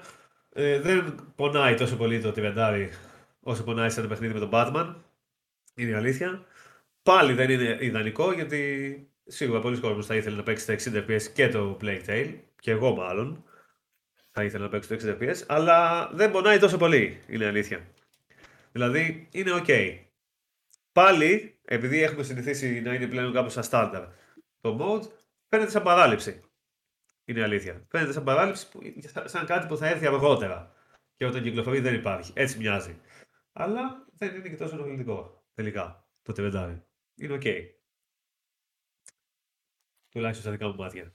Ε, Μιας και έχεις γράψει review, να πούμε vg24.gr μπορεί να μπει ο κόσμος να το διαβάσει αναλυτικά, αλλά δώσε μας και ένα tagline έτσι, σαν παιχνίδι, τι λέει, πέραν των ε, τεχνικών και των ε, performance. Ε, Καταρχάς, τεχνικά είναι πολύ ανανεωμένος σχέση με το προηγούμενο. Ε, σε, σε όλους. Σε όλους. Ναι, κάτι κόλλησε με το push to talk. Σε όλους τους τομείς είναι ανανεωμένο. Ε, κατευθείαν φαίνεται αυτό το πράγμα. Ειδικά άμα έχεις δει ψηλοπρόσφατα το προηγούμενο, άμα το έχεις δει παλιότερα, μπορεί να έχεις αυτό το κλασικό που έχουμε στο μυαλό μας την ιδέα πώς ήταν το παιχνίδι και να λες: Εντάξει, ίδιο είναι. Δεν διαφέρει και τόσο πολύ, αλλά διαφέρει πάρα πολύ. Έχει πολύ καλύτερα μοντέλα χαρακτήρων, πολύ καλύτερα animations στα πρόσωπα ειδικά και στα σώματα. Δηλαδή, βλέπεις πλέον ότι ας πούμε, πώς κινούνται μαζί, πώς ανοίγουν μαζί τα μπαούλα, πώς καφαλώνουν, είναι πολύ καλύτερα. Ε, εμένα μου άρεσε πάρα πολύ η δουλειά που έχουν κάνει στο πώς δείχνει τη φύση, τα δέντρα, ε, πώς κουνιούνται τα δέντρα. Στα... Πας, ας πούμε, σε ένα μέρος που έχει καταιγίδα και βλέπεις την καλύβα να κουνιούνται ξεχωριστά οι σανίδες όταν φυσάει, ξέρω εγώ και τέτοια, και ακούγεται και ο ήχο. Είναι πολύ καλά τα... αυτά τα εφέ. Και ο καιρός είναι καταπληκτικός στα εφέ. Ε, όταν βρέχει, όταν έχει καταιγίδες, τα σύννεφα, όλα αυτά. Πολύ καλύτερο draw distance, δηλαδή βλέπεις πλέον ε, αρκετά μακριά. Και αυτό βοηθάει γιατί είναι και οι πίστες μεγαλύτερες. Δηλαδή, ανεβαίνεις κάπου ψηλά και βλέπεις μέχρι τη θάλασσα, ρε παιδί μου, και σπιτάκια και τέτοια, ξέρω εγώ. Οπότε είναι πολύ καλύτερο σε αυτό το με- κομμάτι. Ε, 30 FPS είπαμε. Έχει κάποιες πτώσεις τώρα. Είναι η αλήθεια. Όταν έχει πολλές φωτιές μαζί, ειδικά στον ίδιο χώρο, και άμα έχει και ποντίκια, που τα ποντίκια αυτή τη φορά δεν είναι σαν το πρώτο, που είναι σε φάση πόσα ήταν στο πρώτο, δεν θυμάμαι, είναι πολύ περισσότερα. Καμία σχέση. Δηλαδή, σε- ειδικά προ το τέλος που γίνεται χαμός, βλέπεις κάτι σκηνικά που είναι σε φάση όλος ο ορίζοντας. Όπου βλέπεις μπροστά σου είναι ποντίκια τα οποία το καθένα κινείται ξεχωριστά. Έχει αλλάξει λίγο το animation και μοιάζουν σαν κύματα. Δηλαδή βγαίνουν σαν κύμα από κάτω. Πάρα πολλά μαζί. Είναι πολύ εντυπωσιακό και καταστρέφουν διάφορα σημεία του σε real time. Βλέπεις, ας πούμε, να πέφτουν τα μέρη που περπατούσε πριν, να γίνονται κομμάτια και τέτοια. Είναι εντυπωσιακά εντυπωσιακό αυτά οπότε. σκηνικά. Αισθητι- αισθητικά δηλαδή. Πολύ, πολύ ωραίο. άνετο. Πολύ ωραίο, πολύ ανώτερο. Ε, οι πίστες είναι μεγαλύτερες και αυτό έχει πολύ μεγάλη σημασία. Γιατί στο προηγούμενο ήταν σε φάση. Προχωράω, με κυνηγάνε, κάνω stealth σε ένα μικρό διάδρομο με δύο εχθρούς, πετάω μια πέτρα εκεί και κάνει ήχο. Πάνε και οι δύο και την κοιτάνε, περνάω από πίσω τους. Ήταν αυτό το πράγμα, ξέρω εγώ. Τώρα δεν είναι έτσι. Πλέον έχει, ας πούμε, ένα χώρο που έχει τέσσερις ξεχωριστούς διαδρόμους για να πας στο μέρος που θες να πας. Ο καθένας έχει χόρτα για να κρυφτείς, σκάλες για να πας από πάνω και να κατέβεις, φωτιές, ποντίκια, διάφορα εχθρούς, τέτοια. Ε, και έχει και καινούργια ε, αντικείμενα. Α πούμε, έχει ένα που βάζει σαν πίσα. Ρίχνει σε παιδί μου κάτω και σκάει αυτό και μετά το ανάβεις φωτιά. Οπότε μπορείς να το κάνεις και στους εχθρούς και να τους καίει. Και τέτοια. Έχει ένα καινούργιο όπλο που είναι μια βαλίστρα, ένα τόξο. Το οποίο σκοτώνεις του εχθρούς με ένα χτύπημα. Αλλά έχεις σε φάση δύο βέλη συνολικά και βρίσκεις ένα κάθε τόσο. Αλλά και με τη σφεντόνα, άμα του πετύχει ένα κεφάλι με μία τους. Ναι, όχι. ε, Άμα σε αυτό σκοτώνεις και τους ε, με τις πανοπλίες. Α, με το τόξο. Ό,τι και να φοράνε, όπου και να τους πετύχεις, πεθαίνουν, ξέρω εγώ. Αλλά έχεις πάρα πολύ λίγα βέλη και επίσης χρησιμοποιούνται και σε γρήφου τα βέλη και σε ποντίκια. Τα Είναι οποία καινούριο βέλη αυτό. τα κάνεις craft όπως έκανες craft πράγματα στο Όχι, πρώτο όχι, ή τα, τα, βέλη τα βρίσκεις. Τα τα βρίσκεις. Βρίσκεις. Μάλιστα. Ναι, και είναι λίγα γενικά. Ε, μίλα μας έχει- λίγο για τους μηχανισμούς. Έχει, α, έχει περισσότερους ή είναι όπως το θυμόμαστε από το πρώτο; Γιατί είχε crafting, Λοιπόν, ας πούμε; Πρώτον, ε, όλα είναι καλύτερα. Δηλαδή, ας πούμε, το crafting γίνεται πιο εύκολα. Ενώ παίζεις, στοχεύεις και κάνεις crafting ταυτόχρονα, αλλάζοντας αντικείμενα, είναι πιο εύκολο το interface, πιο λειτουργικό, είναι όλα καλύτερα τα μενού. Ε, καινούργιοι μηχανισμοί υπάρχουν. Καταρχάς, υπάρχει και καινούργιο όπλο που χρησιμοποιείται και στα ποντίκια. Π.χ. ρίχνει το βέλος με φωτιά σε ένα ξύλο και μένει εκεί. Το οποίο αλλάζει αρκετά. Ε, γιατί στο προηγούμενο η σφεντόνα με τη φωτιά δεν έμενε. Έπρεπε να ρίξει σε πευσό, ας πούμε για να ανάψει. Ενώ αυτό μπορείς να το ρίξεις στα ξύλα και να μένει εκεί πέρα και να δημιουργήσει μια μόνιμη φωτιά, ξέρω εγώ, ε, με το τέτοιο. Ε, έχει ένα καινούργιο μηχανισμό που έχει ενδιαφέρον, που είναι το, έχει ένα skill tree, εκτός από αυτό που αναβαθμίζεις τη φεντόνα στα workbench, όπως και στο πρώτο, που υπάρχει πάλι. Έχει ένα skill tree ξεχωριστό, που έχει τρία, μου φαίνεται, ξεχωριστά παρακλάδια, ένα για stealth, ένα aggressive και ένα alchemy, τα οποία δεν τα ανεβάζει με πόντους, ανεβαίνουν μόνο τους. Δηλαδή, όσο παίζεις stealth, ανεβαίνει η μπάρα του stealth, ξέρω εγώ, και παίρνεις κάποιες καινούργιες ικανότητες όσο προχωράει. Όσο παίζεις aggressive, ας πούμε, επιθετικά για επιτίθεση και τέτοια, παίρνεις καινούργιες ικανότητες επίθεσης. Έχει Το αυτό οποίο- είδα εγώ. Έχει, στο προηγούμενο δεν θυμάμαι αν είχε επίθεση. Σε αυτό είχε, έχει όχι. επίθεση όμως. Στο προηγούμενο, άμα σε πιάνανε οι εχθροί, πέθανε. Με την πρώτη. Εδώ, όταν έρχεται κάποιος κοντά σου, μπορείς να το χτυπήσεις με counter και καλά και ζαλίζεται για λίγη ώρα και μπορείς να τρέξεις. Επίσης, άμα σε χτυπήσει κάποιος, δεν πεθαίνεις με την πρώτη. Οπότε μπορείς, αφού φας το χτύπημα, να τρέξεις και να κρυφτείς και να ξαναμπείς σε stealth, ας πούμε. Το οποίο Είδα είναι και ένα άλλο πάρα ας πούμε, πολύ το οποίο θετικό. μου, πέταγαν, μου πέταξαν κοντάρια. Ε, Ναι. Το απέφυγε, αλλά κάπως αναζαλίστηκε. Οπότε ναι, ναι, φαντάζομαι ναι. αν μου πέταγε δεύτερο Αν μάτι, μετά θα άλλο ένα πέθανα. πεθαίνει. Αλλά όχι με την πρώτη. Ούτε αν σε πιάσουν πεθαίνει με την πρώτη. Μπορείς να γλιτώσεις ένα χτύπημα. Έχει επίσης άπειρες πέτρες. Όπως στην πρώτη, αν θυμάμαι σωστά, οι πέτρες που πέταγες δεν ήταν άπειρες. Έπρεπε να τις παίρνεις. Δεν το θυμάμαι αυτό. Έχω Παίζει- την παίζει εντύπωση να ότι με είχε ήταν άπειρο. εκνευρίσει Δεν κιόλας το θυμάμαι. αυτό. Ότι γι' αυτό το θυμάμαι. Αλλά όπως και να έχει, ε, έχει τέτοιου είδους βελτιώσεις στο δεύτερο. Που είναι ας πούμε ότι ε, στο πρώτο ήταν σπαστικό που πέθανε με την πρώτη. Ήταν, ήταν λάθος αυτό. Ε, στο δεύτερο που είναι μεγαλύτερες οι πίστες, άμα συνέβαινε το ίδιο, θα ήταν πολύ προβληματικό. Άμα πάλι έπρεπε να αποφύγεις τους εχθρούς πλήρως, ας πούμε.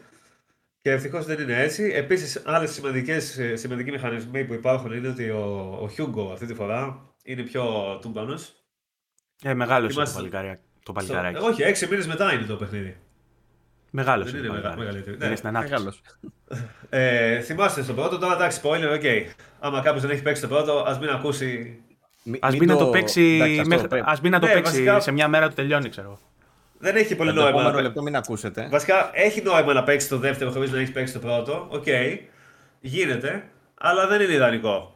Είναι η αλήθεια.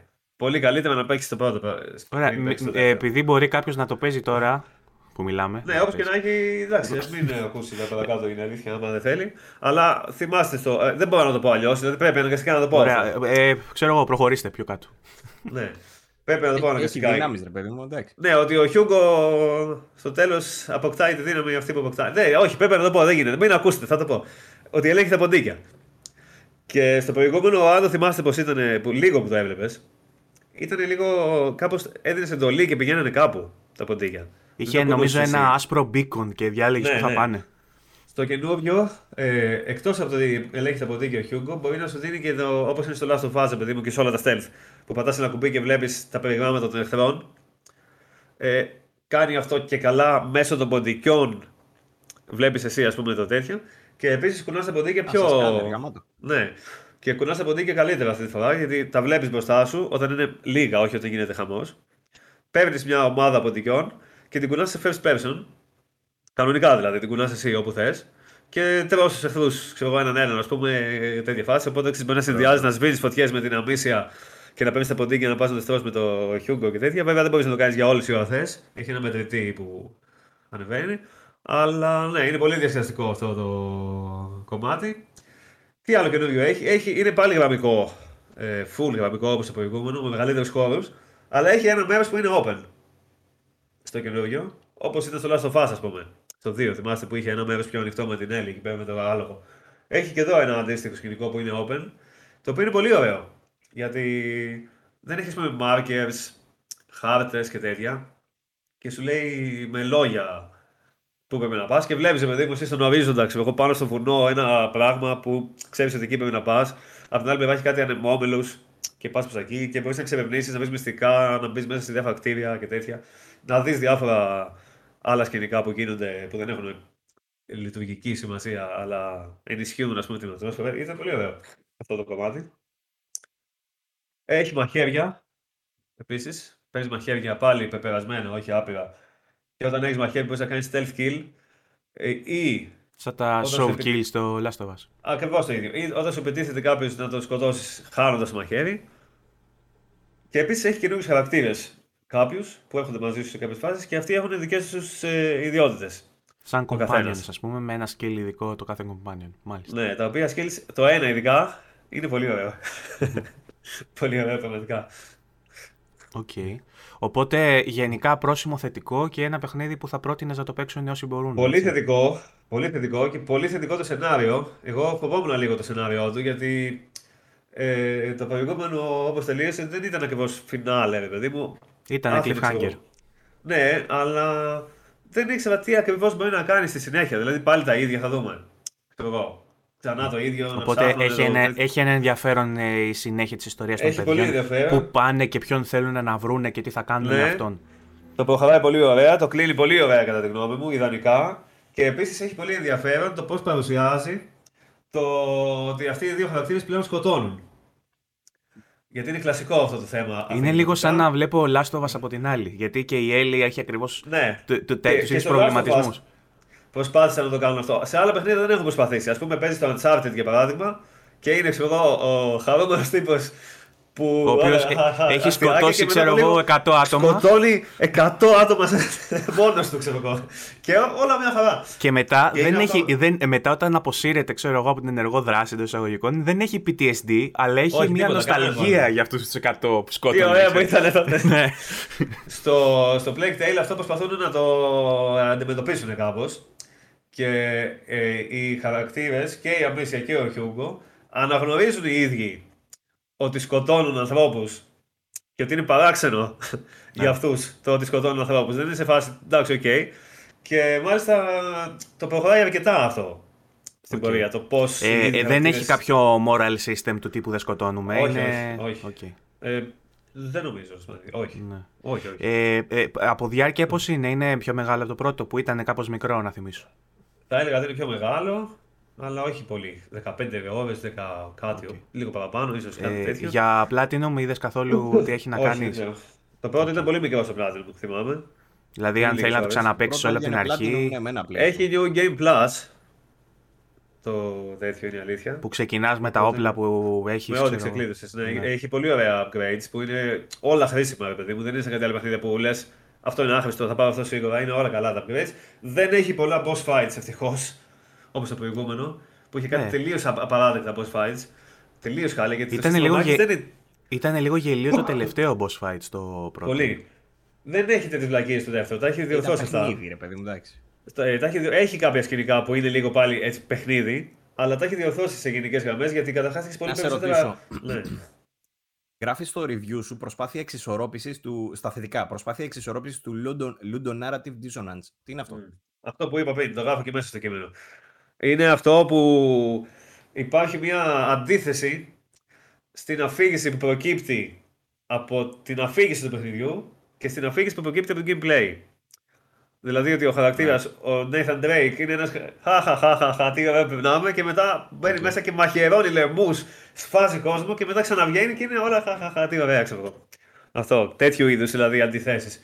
Προσπαθεί να Που, αντιμετωπίσει δηλαδή, κάπως. σε, σε ένα ρεαλιστικό σενάριο, όταν δεν σκοτώνεις για την πλάκα σου, μόλις σκοτώσεις κάποιον, μετά είσαι λίγο φρικαρισμένο. Φάση, Όχι, τι έκανα, ξέρω εγώ, τρέμουλο Ναι, και στο τέτοια. τέτοιο, στο Plague Tale 2, η Αμπίσια είναι πολλές φορές φρικαρισμένη αρκετά. Ε, με αυτά που Τρομερό συμβαίνουν. voice acting να πούμε η αλήθεια στο Πολύ πρώτο. καλή. Ελπίζω εδώ πέρα να το έχουν εξελίξει αυτό. Ακόμα καλύτερη. Στο δεύτερο. Ακόμα καλύτερη.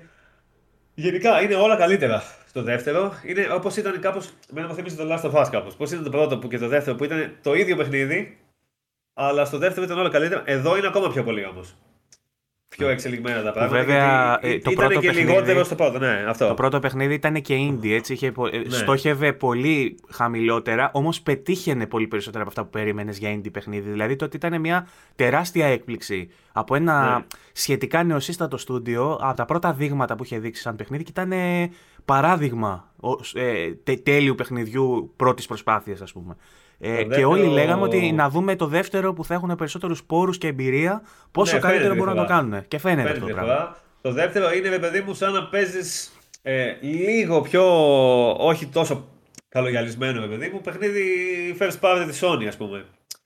Όχι Ναι. σε τέτοιο επίπεδο πόλης, αλλά μοιάζει Α, στο στυλ, ας πούμε.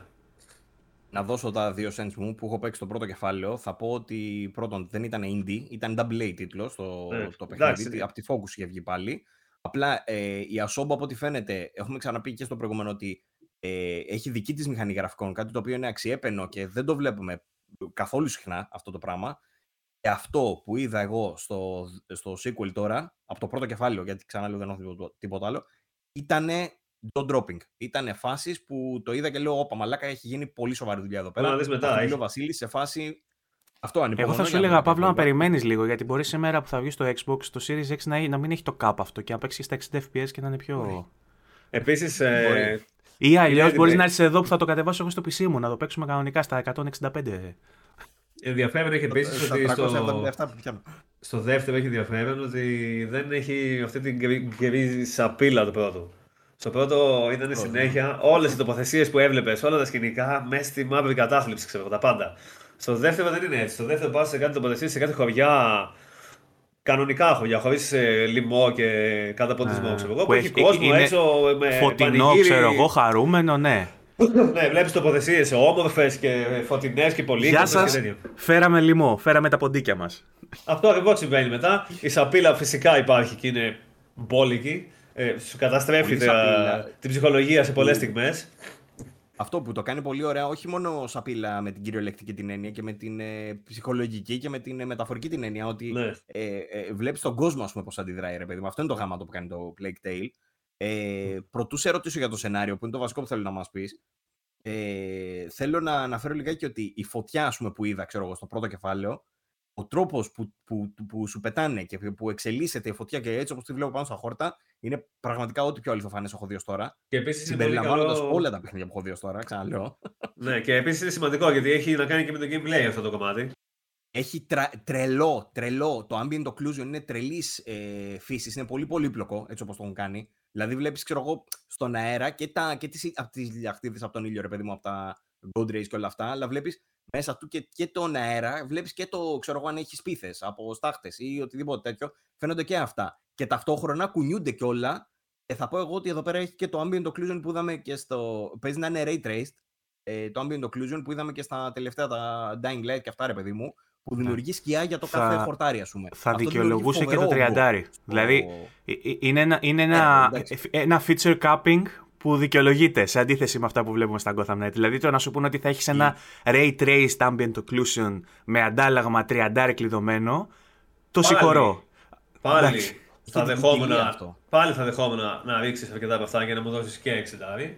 Ναι. Που Πάλι θα το ενδεχομένως ήθελα. που μπορεί να γίνεται κιόλας, αλλά αυτοί έχουν και άλλη δικαιολογία, ρε φίλε. Τέλος Ότι πάντων, είναι, αυτή είναι, είναι, στη, δι- εντάξει, είναι είναι. στη δική τους μηχανή γραφικών, η οποία δεν είναι τόσο δοκιμασμένη και δεν είναι τέτοιο στούντιο από πίσω.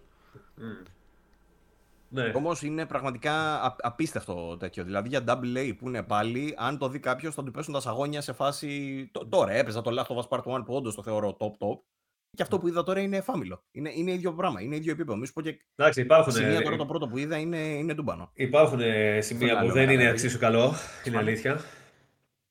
Υπάρχουν σημεία Φάτσες, που... ας πούμε, που είπες πριν, εσύ, τις φάτσες εγώ δεν τις είδα τόσο βελτιωμένες στις σκηνές που τις είδα. Σίγουρα έχουν δουλέψει παραπάνω τα facial animations. Δεν είναι σαν το πρώτο, είναι πολύ Όχι. βελτιωμένα. Δεν αλλά είναι πάλι όμως- δεν είναι σε καμία όχι, όχι. περίπτωση Όχι. Sony, ας πούμε. Ναι. Δεν είναι Sony και δεν είναι μόνο οι φάτσες, είναι και άλλα πράγματα που δεν είναι Sony, όπως είναι ας πούμε, το, ε, ο- το πώς στέκονται στον χώρο οι χαρακτήρες. Στο Last of Us δηλαδή Ναι, ναι. βλέπεις πούμε, ότι μιλάνε μεταξύ τους και κινούνται. Εδώ πέρα βλέπεις πολλές φορές ότι φαίνονται σαν να κάθονται, ξέρεις, έτσι.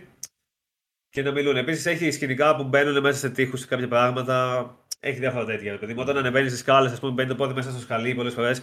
Έχει διάφορες λεπτομέρειες που δεν είναι σε επίπεδο Sony. Αλλά για το αυτό που είναι, είναι πολύ κοντά, ας πούμε. Θα σ' ακούω έτσι ψηλοενθουσιασμένους και χαίρομαι γιατί λογικά τέτοια ώρα που θα βλέπει ο κόσμος εγώ θα μπορώ να παίξω. Και νομίζω ήρθε η ώρα αφού το καλώδιό μου το μακρύ δεν δουλεύει να πάρω το PC το πάμε στο σαλόνι για σήμερα και να δεν τελειώσω το παιχνίδι. Πρέπει να το παίξω αυτό το παιχνίδι, δηλαδή με έχετε ψήσει τόσο πολύ. Είναι πολύ ωραίο, όντως. Ε, Βασίλη, είπες, έβαλες 9 τελικά. Ναι. Οπότε είναι από τα καλύτερα παιχνίδια της χρονιάς μέχρι τώρα. Θεωρείς ότι θα είναι Game of the Year contender; Contender ε, θα μπορούσε άνετα να είναι, ναι. Εντάξει, Game of the Year. Χωρίς να έχουμε δει Ragnarok, χωρίς να έχουμε δει τίποτα έτσι. Αλλά θα είναι μέσα στις λίστες με τα βραβεία, ας πούμε. Ε, φαντάζομαι πως θα είναι, ναι. Εγώ θα το, ε, θα το βάλω σε δικά μου. Στην πεντάδα σου, δηλαδή, θα μπει, Στην πεντάδα μου, εκτός αν δεν ξέρω εγώ τι άλλο βγει. Είναι νωρίς. Μέχρι στιγμής, μέχρι στιγμής το έχω σίγουρα.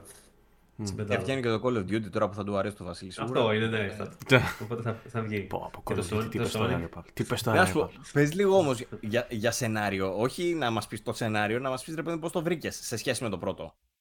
Ε, στο σενάριο στο δεύτερο, εκτός από αυτό που είπα πριν ότι έχει ενδιαφέρον, που οι χαρακτήρες, παιδί μου, εξελίσσονται πλέον. Δεν, δεν, δεν γίνεται το ίδιο πράγμα. Τρέχουμε να γλιτώσουμε και τέτοια. Α, αλλάζει κάπως η οπτική γωνία, το τι κάνουν οι χαρακτήρες και το ο, τέτοιο. Το concept είναι ότι ξεκινάνε και στην αρχή δεν. ε, Πάνε να βρουν έναν. ε, Εκεί που τέλειωσε το πρώτο είναι βασικά, λίγο μετά. Πάνε να βρουν και καλά ε, θεραπεία για τον Χιούγκο. Όπως πριν, ξέρω εγώ. Αυτό είναι το concept. Αλλά συμβαίνουν διάφορα ευχάριστα πράγματα στην πορεία, πολύ ευχάριστα. Και μετά θα έλεγα ότι είναι λίγο, ίσως λίγο πιο fantasy σε σχέση με το πρώτο, το σενάριο. Ε, καλά, και το πρώτο Ο ήταν εύρος, fantasy. ας πούμε, του, του κόσμου ή το. Πώς να το πω, η εξέλιξη ή το, Ε, η συνοχή, ξέρω εγώ. Λοιπόν, οι διάλογοι είναι πολύ ωραίοι. Ε, ο Χιούγκο είναι πολύ καλύτερος αυτή τη φορά. Γιατί στο πρώτο παιχνίδι ο Χιούγκο. Εμένα δεν με. Ε, Ήταν, ναι, το παιδάκι που φωνάζει, ναι. Ναι. Στο δεύτερο ο Χιούγκο είναι πολύ καλύτερος. Κόβει λίγο αυτό το κλισέ ότι τσακωθήκαν οι δυο του και τα ξαναβρήκαμε και τέτοια. Είναι λίγο διαφορε- καλύτερη η σχέση τους μεταξύ τους, πιο ανεπτυγμένη. Ε, είναι πάλι παιδάκι τελείως, παιδί μου, σε φάση η Αμίσια παίζει συνέχεια και παίζουν και καλά ότι είναι ο Βασιλιάς, ο Χιούγκο και ψάχνουν έξω και κάτι τέτοια μαλακίες. Το είδες και στην αρχή αυτό λογικά. Ε, Ε, είναι πολύ ωραίο. Κάνουν survival play, ας πούμε, για παιδάκια. Είναι παιδάκι πάλι. Αυτή προσπαθεί ας πούμε, να τον προστατεύσει και να του παρουσιάσει ας πούμε, τα μίζερα που γίνονται λίγο πιο χαλαρά και τέτοια. Αλλά ο ίδιος ο Χιούγκο έχει πολύ περισσότερο ενδιαφέρον αυτή τη φορά. Ε, μεγαλύτερο ρόλο θα έλεγα ότι έχει. Δηλαδή, μιλάει περισσότερο, κάνει περισσότερα πράγματα, δεν φωνάζει όλη την ώρα και τέτοια. Ε, Εκτός από το ότι έχει ρόλο και στο gameplay. Και αυτά που γίνεται στην πορεία. Ε, εγώ, εντάξει, παιδί μου, είναι κάποια που είναι κάπως αναμενόμενα. Άμα έχεις δει τέτοια παιχνίδια πολλά. Δεν είναι ότι. ξέρω εγώ, μένεις, ας πούμε, ανοιχτό το στόμα. Δεν φέρνει αλλά- καμία επανάσταση, οκ. όχι, αλλά το προχωράει πολύ ωραία το story και το κλείνει με έναν ενδιαφέρον τρόπο. Με, με έναν ενδιαφέρον τρόπο, δηλαδή. Μπορούσε να κλείσει εκεί δηλαδή. Δεν είναι τριλογία αυτό, ε. Δεν έχουν πει για Ε, τριλογία. κοίτα, θα σου πω. Κλείνει με τρόπο που θα μπορούσε ε, να κλείσει τέλος και θα ήταν απόλυτα ικανοποιητικό. Θα μπορούσε να συνεχίσει όμως κιόλας. Αλλά άμα συνέχιζε, θα συνέχιζε λίγο μυστήρια. δηλαδή δεν θα ήταν το ίδιο ακριβώς. Γιατί γίνονται πάρα πολλά πράγματα. Είναι το scope που είναι μεγαλύτερο. Το, το εύρος των πραγμάτων που γίνονται είναι πολύ μεγαλύτερο. Μόνο και μόνο τα ποντίκια. Σου λέω γίνεται, θάβουν ολόκληρες πόλεις, διαλύονται τα πάντα. Δεν είναι όπως το πρώτο που μπαίνουν στα σοκάκια και τέτοια. Βλέπεις σκηνικά που σπάει το πάτωμα σε διάφορα σημεία και πετάγονται πίδακε με ποντίκια. Και γκρεμίζουν γέφυρες και τέτοια και τα καταστρέφουν όλα, ξέρω εγώ. Παίρνεις καράβι στο δεύτερο και πα αλλού τελείως με το πλοίο. Έχει πόλεις, έχει χωριά, έχει λιμάνια. Κατάλαβες, δηλαδή είναι πολύ μεγαλύτερο το σκοπ του κόσμου που βλέπεις. Μόνο και μόνο που πας σε αυτό το όπλο, πας σε ένα μέρος που δεν έχει ε, plague, δεν έχει κάτι. Είναι ένα χωριό, ξέρω εγώ, σε ένα νησί με βουνά και τέτοια και κυκλοφορείς εκεί πέρα. Δεν... Μάλιστα. Πολύ καλύτερο Ωραία, το πρώτο, μας κατά τη έφυγες. γνώμη μου. Πολύ καλύτερο το πρώτο. Για μένα είναι πολύ καλύτερο το πρώτο σε όλα. Στα πάντα. Μάλιστα. Έχει και ένα, σημαντικό αυτό, αυτό. θα, θα ήθελα να σας πω και το νέο χαρακτήρα για το τι κάνει, αλλά δεν ξέρω. Όχι, πρέπει. μην μας πεις τώρα, αφού ο κόσμος θα μπορεί να το παίξει. Εντάξει. Α το παίξει, Ε, βασικά. αυτό, γνωστό αυτό... είναι γενικά. Γνωστό είναι το τι κάνει γιατί το γράφουν στα preview πολύ. Αλλά εγώ δεν το έχω γράψει ούτε στο review γιατί δεν μου αρέσει να κάνω spoilers γενικά. Αλλά έχει, είναι ωραίο το τι κάνει ο καινούργιος χαρακτήρας. Ωραία. Λοιπόν, ε, seal of Το- approval το από Plague Τατσιόπουλο. βγαίνει- Πότε βγαίνει, ρε; Ποιο; Α, 18 του μηνός, βγαίνει αύριο, ε. Ναι. Ε, α, εγώ είδα σήμερα το βράδυ στο Game Pass που έχει, που έχει Ε, το μπορεί, δεν countdown. ξέρω. Α, μπο- μήπως βγαίνει 12, πότε βγαίνει; Α, Δεν ξέρω. ναι, όχι, το countdown είναι για 12 το βράδυ, αλλά και το Scorn που έλεγε για 12 το βράδυ μου άνοιξε την επόμενη μέρα το πρωί. Οπότε... Μία το μεσημέρι βγήκε στο σκόρ. Μία το μεσημέρι, ναι. Τέλος πάντων, θα δούμε πότε θα κάνει το λαντσάρισμα. Πάντως ο κόσμος μπορεί ε, κατά πάσα πιθανότητα, αν όχι τώρα που βλέπει, την επόμενη μέρα να το παίξει και του το προτείνουμε με seal of approval by Τατσιόπουλο κτλ. Σίγουρα, σίγουρα. Ε, μπε- θα μπει σε πεντάδες και δεκάδες 100% των καλύτερων της χρονιάς. Τώρα θα εξαρτηθεί και από το πόσο καλό ή κακό θα είναι το Ragnarok και Παύλο; Για, για να δούμε άμα θα πάρει βραβεία. Ε, ε, και- day one στο Game Pass, ε, να πούμε για όσους έχουν συνδρομή στο Xbox, θα το παίξουν ε, μαζί με τη συνδρομή τους τσάμπα. Ε, τι τιμή έχει στο PlayStation, στο 5? Ε, 60 Δεν είναι. θυμάμαι. Κανονική είναι, νομίζω, όχι. Εγώ θυμάμαι. Η κανονική αυξημένη. πλέον είναι 60 ή 80. Η κανονική είναι παλιά. Ε, Την ορθόδοξη, την παλιά. Έτσι νομίζω, έτσι θυμάμαι. Ε, κάτσε, ε, γκουγκλάρει ο Παυλίτος. Έχει και retail έκδοση ή μόνο digital; Τι σας ρωτάω. Θα ε; έχει, νομίζω κανονικά έχει. Ε, Εγώ το υποθέτω... βλέπω 60 δολάρια, οπότε 70 ευρώ. 70 ευρώ, μάλιστα. Ε, α, να το ψάξω και στο Scrooge να δω αν υπάρχει και. Κάνω και διαφήμιση στο Scrooge. Πλέον πρέπει να αρχίσω να, να, να ζητάω λεφτά για να κάνω τέτοια. Αλλιώς τα λέω best price. Τα Ε, λέω. μα. Ε, λοιπόν, plug tail θα γράψω τα ελληνικά. Blank Tail. Όχι, θα- 60 ευρώ, 60 ευρώ, μιλώ μαλακίες. 47 και 25 στο Scrooge. Χωρίς διαφήμιση. και υπάρχει, υπάρχει σε retail και για Xbox και για PlayStation στα 47 ε, και 25 το φθηνότερο στο Scrooge. 91 βλέπω ότι κάνει το key για κάποιο λόγο. Έχει Ε, και φοβερή συλλεκτική, καλά θα έχει κλείσει βέβαια τώρα, αλλά ε, Ε. είναι καταπληκτική η συλλεκτική. δεν- Τέλος δεν ξέρω πάντων, αν α- θυμάστε. αν το πάρετε από μικρό μαγαζί τοπικό, σκε- ε, ένα 50, αν το πάρετε από μεγάλη αλυσίδα είναι 60 ευρώ, στο 59-99. Αν το πάρετε από μικρό είναι στα 47. Οπότε νομίζω για ένα παιχνίδι 9 στα 10 με seal of approval Windows Α, 24. Ναι. Κάτι πάρα πολύ βασικό που δεν είπαμε, κάτι πάρα Μμ. πολύ βασικό, έχει να κάνει με τα haptics στο PS5. Α, ναι, Haptics και σωστά. ηχείο, Σωστά. τα Οκ. οποία είναι ασύλληπτα. Για μένα είναι, παίζει να είναι και η καλύτερη υλοποίηση, αν δεν είναι θα είναι ξέρω εγώ κοντά στο Returnal. Δεν Νιώθεις ξέρω, τα ας πούμε. ποντικάκια στο χειριστήριο, ξέρω εγώ, τέτοια φάση. Ναι, τα νιώθω Φίλε, κωδικά Δεν και δεν κανονικά. φαντάζεσαι. Μετά στη Σφεντόνα, ξέρω εγώ, και ακούγεται και το χτουπ, ξέρω εγώ, Ναι. από το ηχιάκι και το νιώθεις και στο χειριστήριο. Είναι, είναι φοβερό, είναι καταπληκτικό. Και τα ποντίκια. Εγώ που άραγε, φτάσει- σε- εγώ άραγε άμα βάλω το DualSense στο PC θα τα έχω. Ωραία δεν θα ήταν. Δεν ξέρω, δεν τα Θα- έχουν βάλει ρε φίλε. θα αυτά. έπρεπε. Σε κάποια Τα παιχνίδια τα έχουν βάλει. Σε κάποια στα Δεν παιχνίδια, έχει ναι. το PC αυτά. Στα ε. παιχνίδια του Steam το έχει γιατί υπάρχει υποστήριξη σε DualSense. Δηλαδή, άμα παίξεις παιχνίδι της Sony μέσω Steam, τα έχεις. Αν παίξεις παιχνίδι της Microsoft χρησιμοποιώντας DualSense, που μπορείς να το κάνεις, όχι σαν κάτι άλλες μαλακίε που δεν μπορείς να παίξεις με DualShock για παράδειγμα, επειδή έχει το PlayStation 5, μπορείς να παίξεις με ό,τι γουστάρεις. Απλά δεν έχεις κάποια features. Δεν ξέρω τώρα, αυτό το συγκεκριμένο δεν ξέρω. Feature cap. Αλλά δεν έχει- γίνεται, έχει προφανώς φαντα- δεν θα γίνει. Φανταστικό haptic. Ναι, ωραία. Ε, και σκανδάλες, έχει και adaptive triggers ε, στη Σφεντόνα να κάνουν wing. Ε, Όλα, δεν όλα, ναι. Όλα τα έχει. Και γι' αυτό και ήχο και ποντίκια στο τέτοιο και βροχή στο χειριστήριο και τα πάντα. Ωραία. 3D audio δεν έχετε. Ε, και δοκιμάσει. έχει και 3D audio. Οπότε Και- είναι ε, ε, εντυπωσιακό αυτό, έτσι. Μια Ναι. εταιρεία η οποία είπαμε φτιάχνει τη δική της μηχανή γραφικών, εφαρμόζει όλα τα καινούργια features της νέας γενιάς. Αυτό να Και τα ναι, ακούνε κάποιες, δηλαδή- να τα ακούνε κάποιες Warner που λένε ότι η καινούργια γενιά είναι για τον Μπούτσο. Ισχύει. Γιατί είδαμε και ένα σχόλιο που έλεγε από, στο, στο ίδιο θέμα για τη Warner ότι και καλά, εντάξει, η καινούργια γενιά λέει δεν είναι τόσο καλύτερη από την προηγούμενη. Δεν είναι τόσο μεγάλη η βελτίωση σε σχέση με την προηγούμενη. Είδαμε και τέτοια, δηλαδή γραφικότητες στο μεγαλείο τους. Anyway, λοιπόν, ε, επειδή έχουμε γράψει αρκετή ώρα, αν θέλετε να πούμε και καμιά είδηση, αν έχετε ξεχωρίσει έτσι για να κλείσουμε. Να συμπληρώσω λιγάκι ότι είχαμε το Mario Rabbids Sparks of Hope νωρίτερα.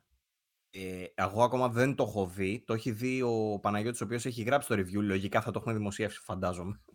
Μέχρι αυτή την ώρα. Πρέπει να έχει δημοσιευτεί. Βγαίνει στις... Ε, είναι λίγο νωρίτερα νομίζω το embargo σε σχέση με το Plague Tale. Ή μήπως είναι αύριο. Δώσε με ένα λεπτό, συγγνώμη. Είναι στις 17 του μηνός, Εντάξει. ε, 7 η ώρα. από ό,τι Ο, βλέπω, ο οπότε θα κόσμος έχει βγει. έτσι κι αλλιώς πρέπει να μπαίνει τακτικά στο vg24.gr για να βλέπει όλα τα Μπράβο. τελευταία νέα και όλα τα τελευταία reviews. Κάνεις πάρα πολύ καλά που το λες αυτό. Εγώ δεν έχω προλάβει να δω όμως ακόμα το review του Παναγιώτη και δεν το έχω παίξει για το παιχνίδι. Οπότε θα τα συζητήσουμε ό,τι αφορά Mario Rabbids ε, στο επόμενο επεισόδιο. Αυτό που ξέρω να πω ε, για μια πρώτη εικόνα είναι ότι όπως και το Plague Tale είναι και αυτό ένα πολύ βελτιωμένο sequel. Ωραία. Να το. Οπότε, σε αυτή την περίοδο τώρα. Μένει ο κόσμος συντονισμένος, διαβάζει τα reviews έτσι για πρώτη εντύπωση για να ξέρει αν θα τα αγοράσει ή όχι τα παιχνίδια, άμα τον ενδιαφέρουν. Και στο επόμενο podcast, την επόμενη Δευτέρα, έρχεται εδώ και μαθαίνει για Mario Rabbit Sparks of, Spark of Hope. Sparks ή Spark; Sparks of Hope. Sparks of Hope και Gotham Knights. Το επόμενο επεισόδιο θα είναι καυτό. Να μην πούμε για Silent Hill τώρα που τι έχει να γίνει. Και Silent Hill. Ε, σκεφτείτε, θα έχουμε ανακοίνωση Silent Hill, Sparks of Hope Review, Gotham Knights Review. Και, και είναι και κάτι άλλο τέτοιο που δεν μπορώ να το πω.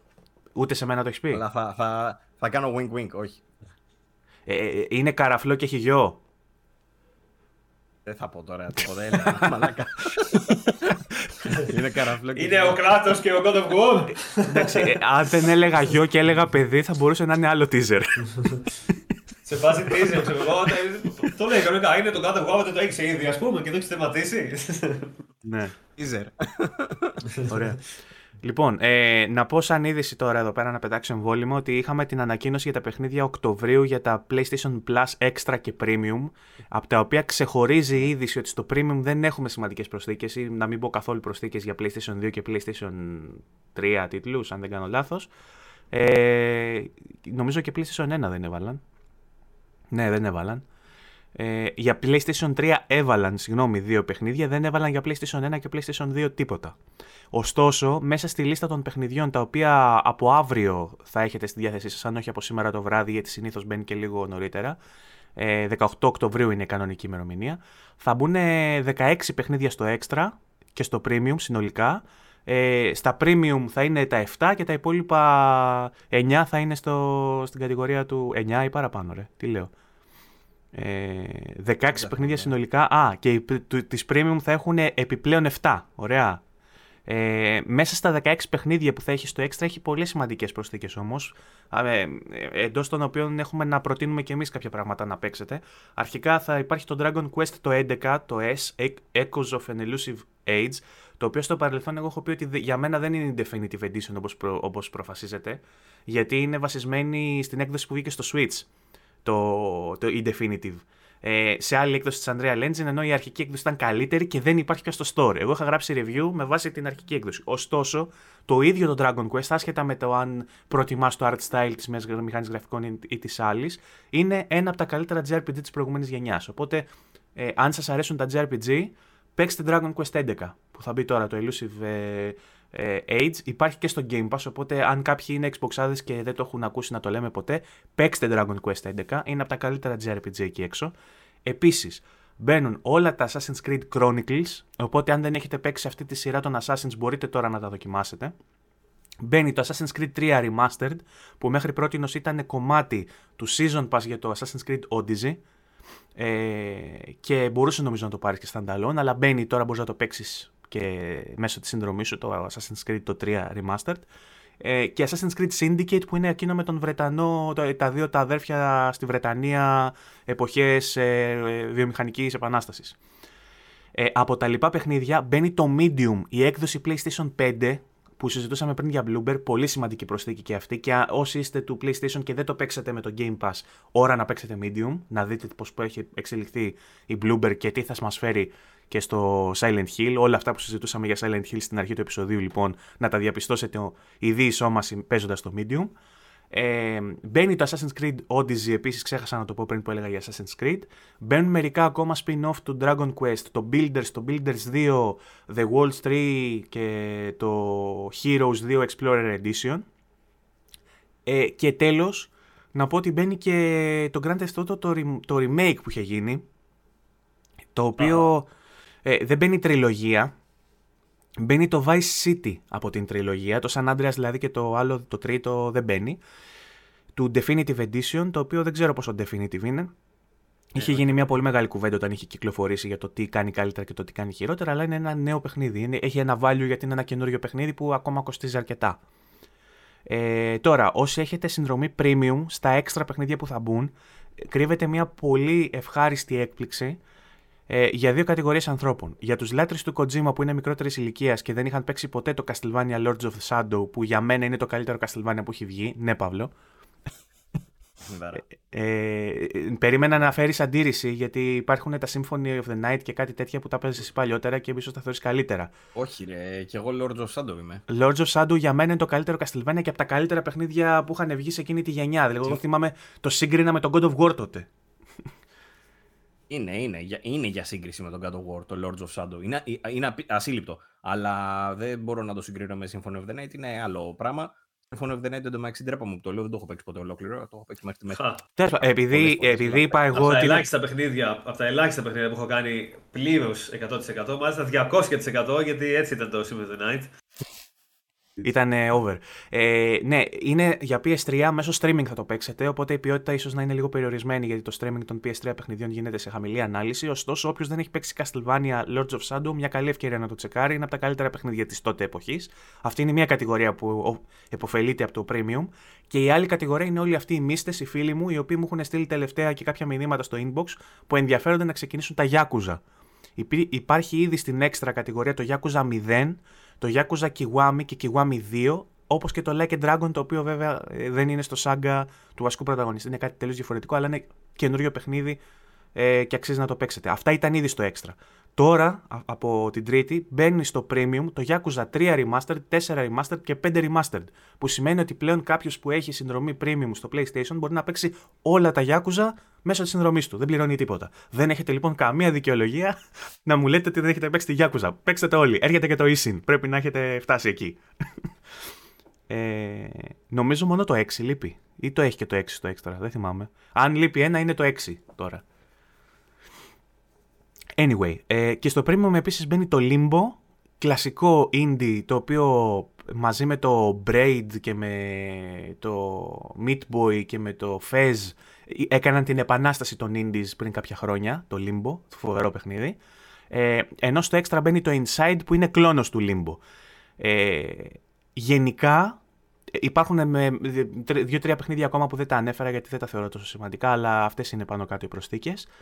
Ε, νομίζω ότι είναι ένας πολύ καλός μήνας που κάνει απειλή σε όλα τα γούστα. Έτσι πιστεύω, δεν ξέρω εσείς αν συμφωνείτε. Όλα τα γούστα σίγουρα δεν κάνει. Ε, είναι πολύ συγκεκριμένα για Dragon Quest και Assassin's Creed, αλλά εντάξει. Κάτσε ρε, έχει Grand Theft Auto, έχει Dragon Quest, έχει Assassin's Creed, έχει Yakuza, έχει Medium. Δηλαδή όλα αυτά που σου λέω είναι κάθε, κάθε ένα είναι άλλο Zender. Το Medium είναι ένα, μια πολύ καλή προσθήκη. Τα υπόλοιπα τώρα είναι κάπως παλιά. Κάποια από τα Assassin's Creed εντάξει προφανώς είναι καλά. Τα, κάποια από τα Yakuza είναι ok. Εντάξει, δεν πιάνει όλο το, όλα. Δεν πιάνει σε εύρος ρε παιδί μου τους παίχτες. μόνο, μόνο, racing, και, μόνο racing και sport δεν έχει.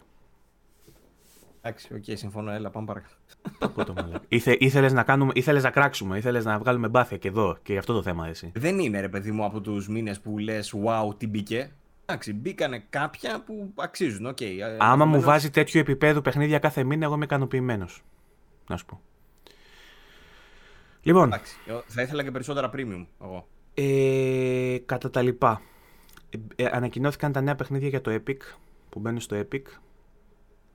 Ε, Darkwood, ε, Toe Jam and Earl, Evoland και Fallout 3 μέσα στις επόμενες μέρες θα μπουν αυτά. Από τις 20 Οκτωβρίου θα αρχίσουν να μπαίνουν. Ε, είχαμε ένα τρέιλερ για Ragnarok που τυζάρει τις δυνατότητες του PS5 και δείχνει ξέρω εγώ τα haptic feedback, τα 3D audio, το ένα άλλο, τα 4K, τα, τα σούξου, τα μόξου, όλα αυτά τα οποία δεν εκτιμάει η Warner Bros. η Santa Monica τα αποθεώνει ε, και μας δείχνει ότι στη νέα γενιά υπάρχει ζουμί να βγουν παιχνιδάρες. Ε, είχαμε ε, την ε, ανακοίνωση, τη φήμη, δεν έχω διαβάσει ακόμα το άρθρο, η αλήθεια είναι που βλέπω στο VG εδώ πέρα, για το Marvel Spider-Man Miles Morales που έρχεται στο, στο PC, όπως έχει έρθει και το αρχικό παιχνίδι, έρχεται και το Miles Morales ε, σύντομα. Ε, αυτά. Βλέπω επίσης κάποια reviews που έχουν μπει, εκτός από το FIFA που ανέβασα εγώ, έχουν μπει και κάποια reviews για Lego. Βλέπω το Brawls και το Brick Tales, το οποίο το έχει γράψει το Τατσιόπουλο στο Brick Tales. Νομίζω ότι είναι σαν Minecraft το Brick Tales. Ε. Το Brick Tales δεν είναι σαν Minecraft, όχι. Και είναι, είναι, μου έκανε εντύπωση. Αυτό όποιος κουστάρει Lego να το παίξει παρόλο που δεν είναι τέλειο, ρε παιδί μου. Okay. Αυτό είναι που λέγαμε για τις βαθμολογίες πριν. 7,5 έχω βάλει.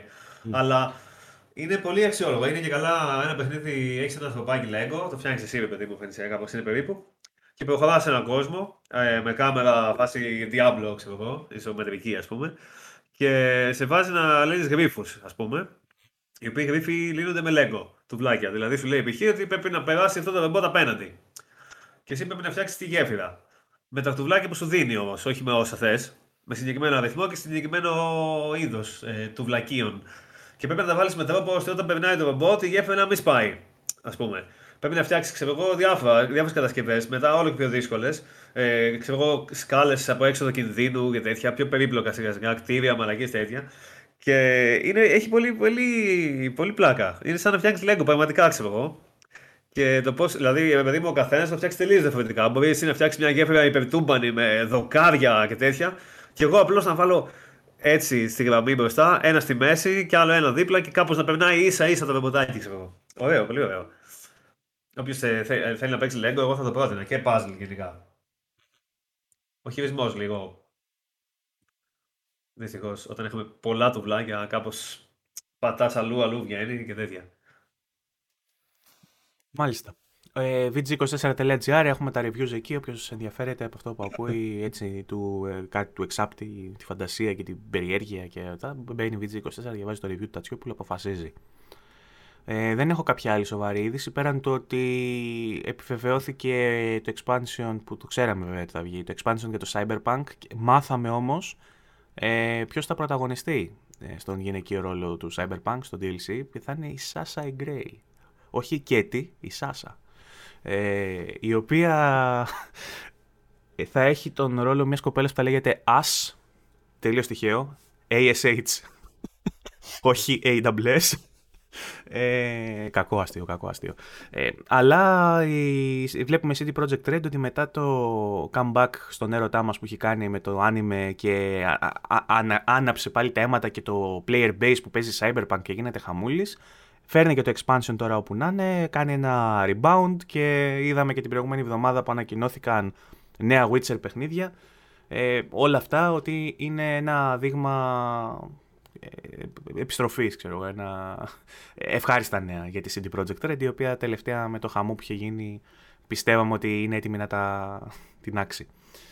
Αυτά. Παύλο, έχεις καμία άλλη είδηση να κλείσουμε; Ε, ήρθε η ώρα να κλείσουμε για να προλάβουμε να ανεβάσουμε ό,τι είναι να ανεβάσουμε. Τέλεια. Ε, να τα δείτε εσείς την ώρα που έχουμε πει ότι θα τα δείτε, καταλαβετε Μια χαρά. Λοιπόν, υπενθυμίζω, πλέον σε 9 ώρα, prime time, 10 η ώρα το βράδυ, κάθε Δευτέρα, ε, μπορείτε να μας βλέπετε στο YouTube, ε, να κάνετε subscribe. Έχει επανέλθει και η σειρά με τον Τατσιόπουλο, το Game Storming, την οποία την ξεκίνησα χωρίς τον Τατσιόπουλο. Ε, αλλά από εδώ και πέρα λογικά θα έχουμε επεισόδια και για αυτήν τη σειρά. Ψάχνουμε τα θέματα, αλλά έχει ξεκινήσει η διαδικασία. Ε, όποιος θέλει να στηρίξει την ε, προσπάθεια μπορεί να κάνει συμμετοχή στο πρόγραμμα ε, πατώντας το κουμπί συμμετοχή στο YouTube ε, για να γίνει ε, συνδρομητής στο VG και να δώσει ένα συμβολικό ποσό για να ενισχύσει. Ε, μπορείτε να μας ακούτε στο Spotify ε, ή στο Anchor και όπου εκπέμπει αυτό, Google Podcast, Apple Podcast, είμαστε παντού, μπορείτε να μας βρείτε.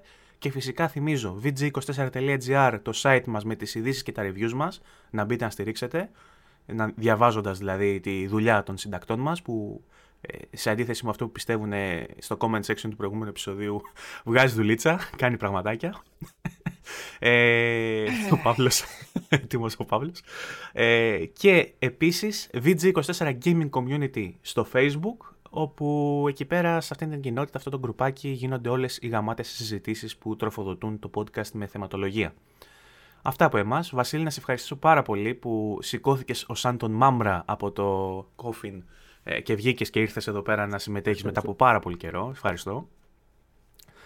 Ε, εδώ, είναι που λες, εδώ είναι που λες παρακαλώ, ευχαριστώ και εγώ και τέτοια. Εντάξει, το ναι. Ε, Όπως ευχαριστώ και τον φίλο μου τον Παύλο τον Κρούστη, με τον οποίο θα τα πούμε την επόμενη Δευτέρα. Εγώ ευχαριστώ. Σας χαιρετούμε, τα λέμε την επόμενη Δευτέρα. Φιλιά. Γεια σας. Γεια.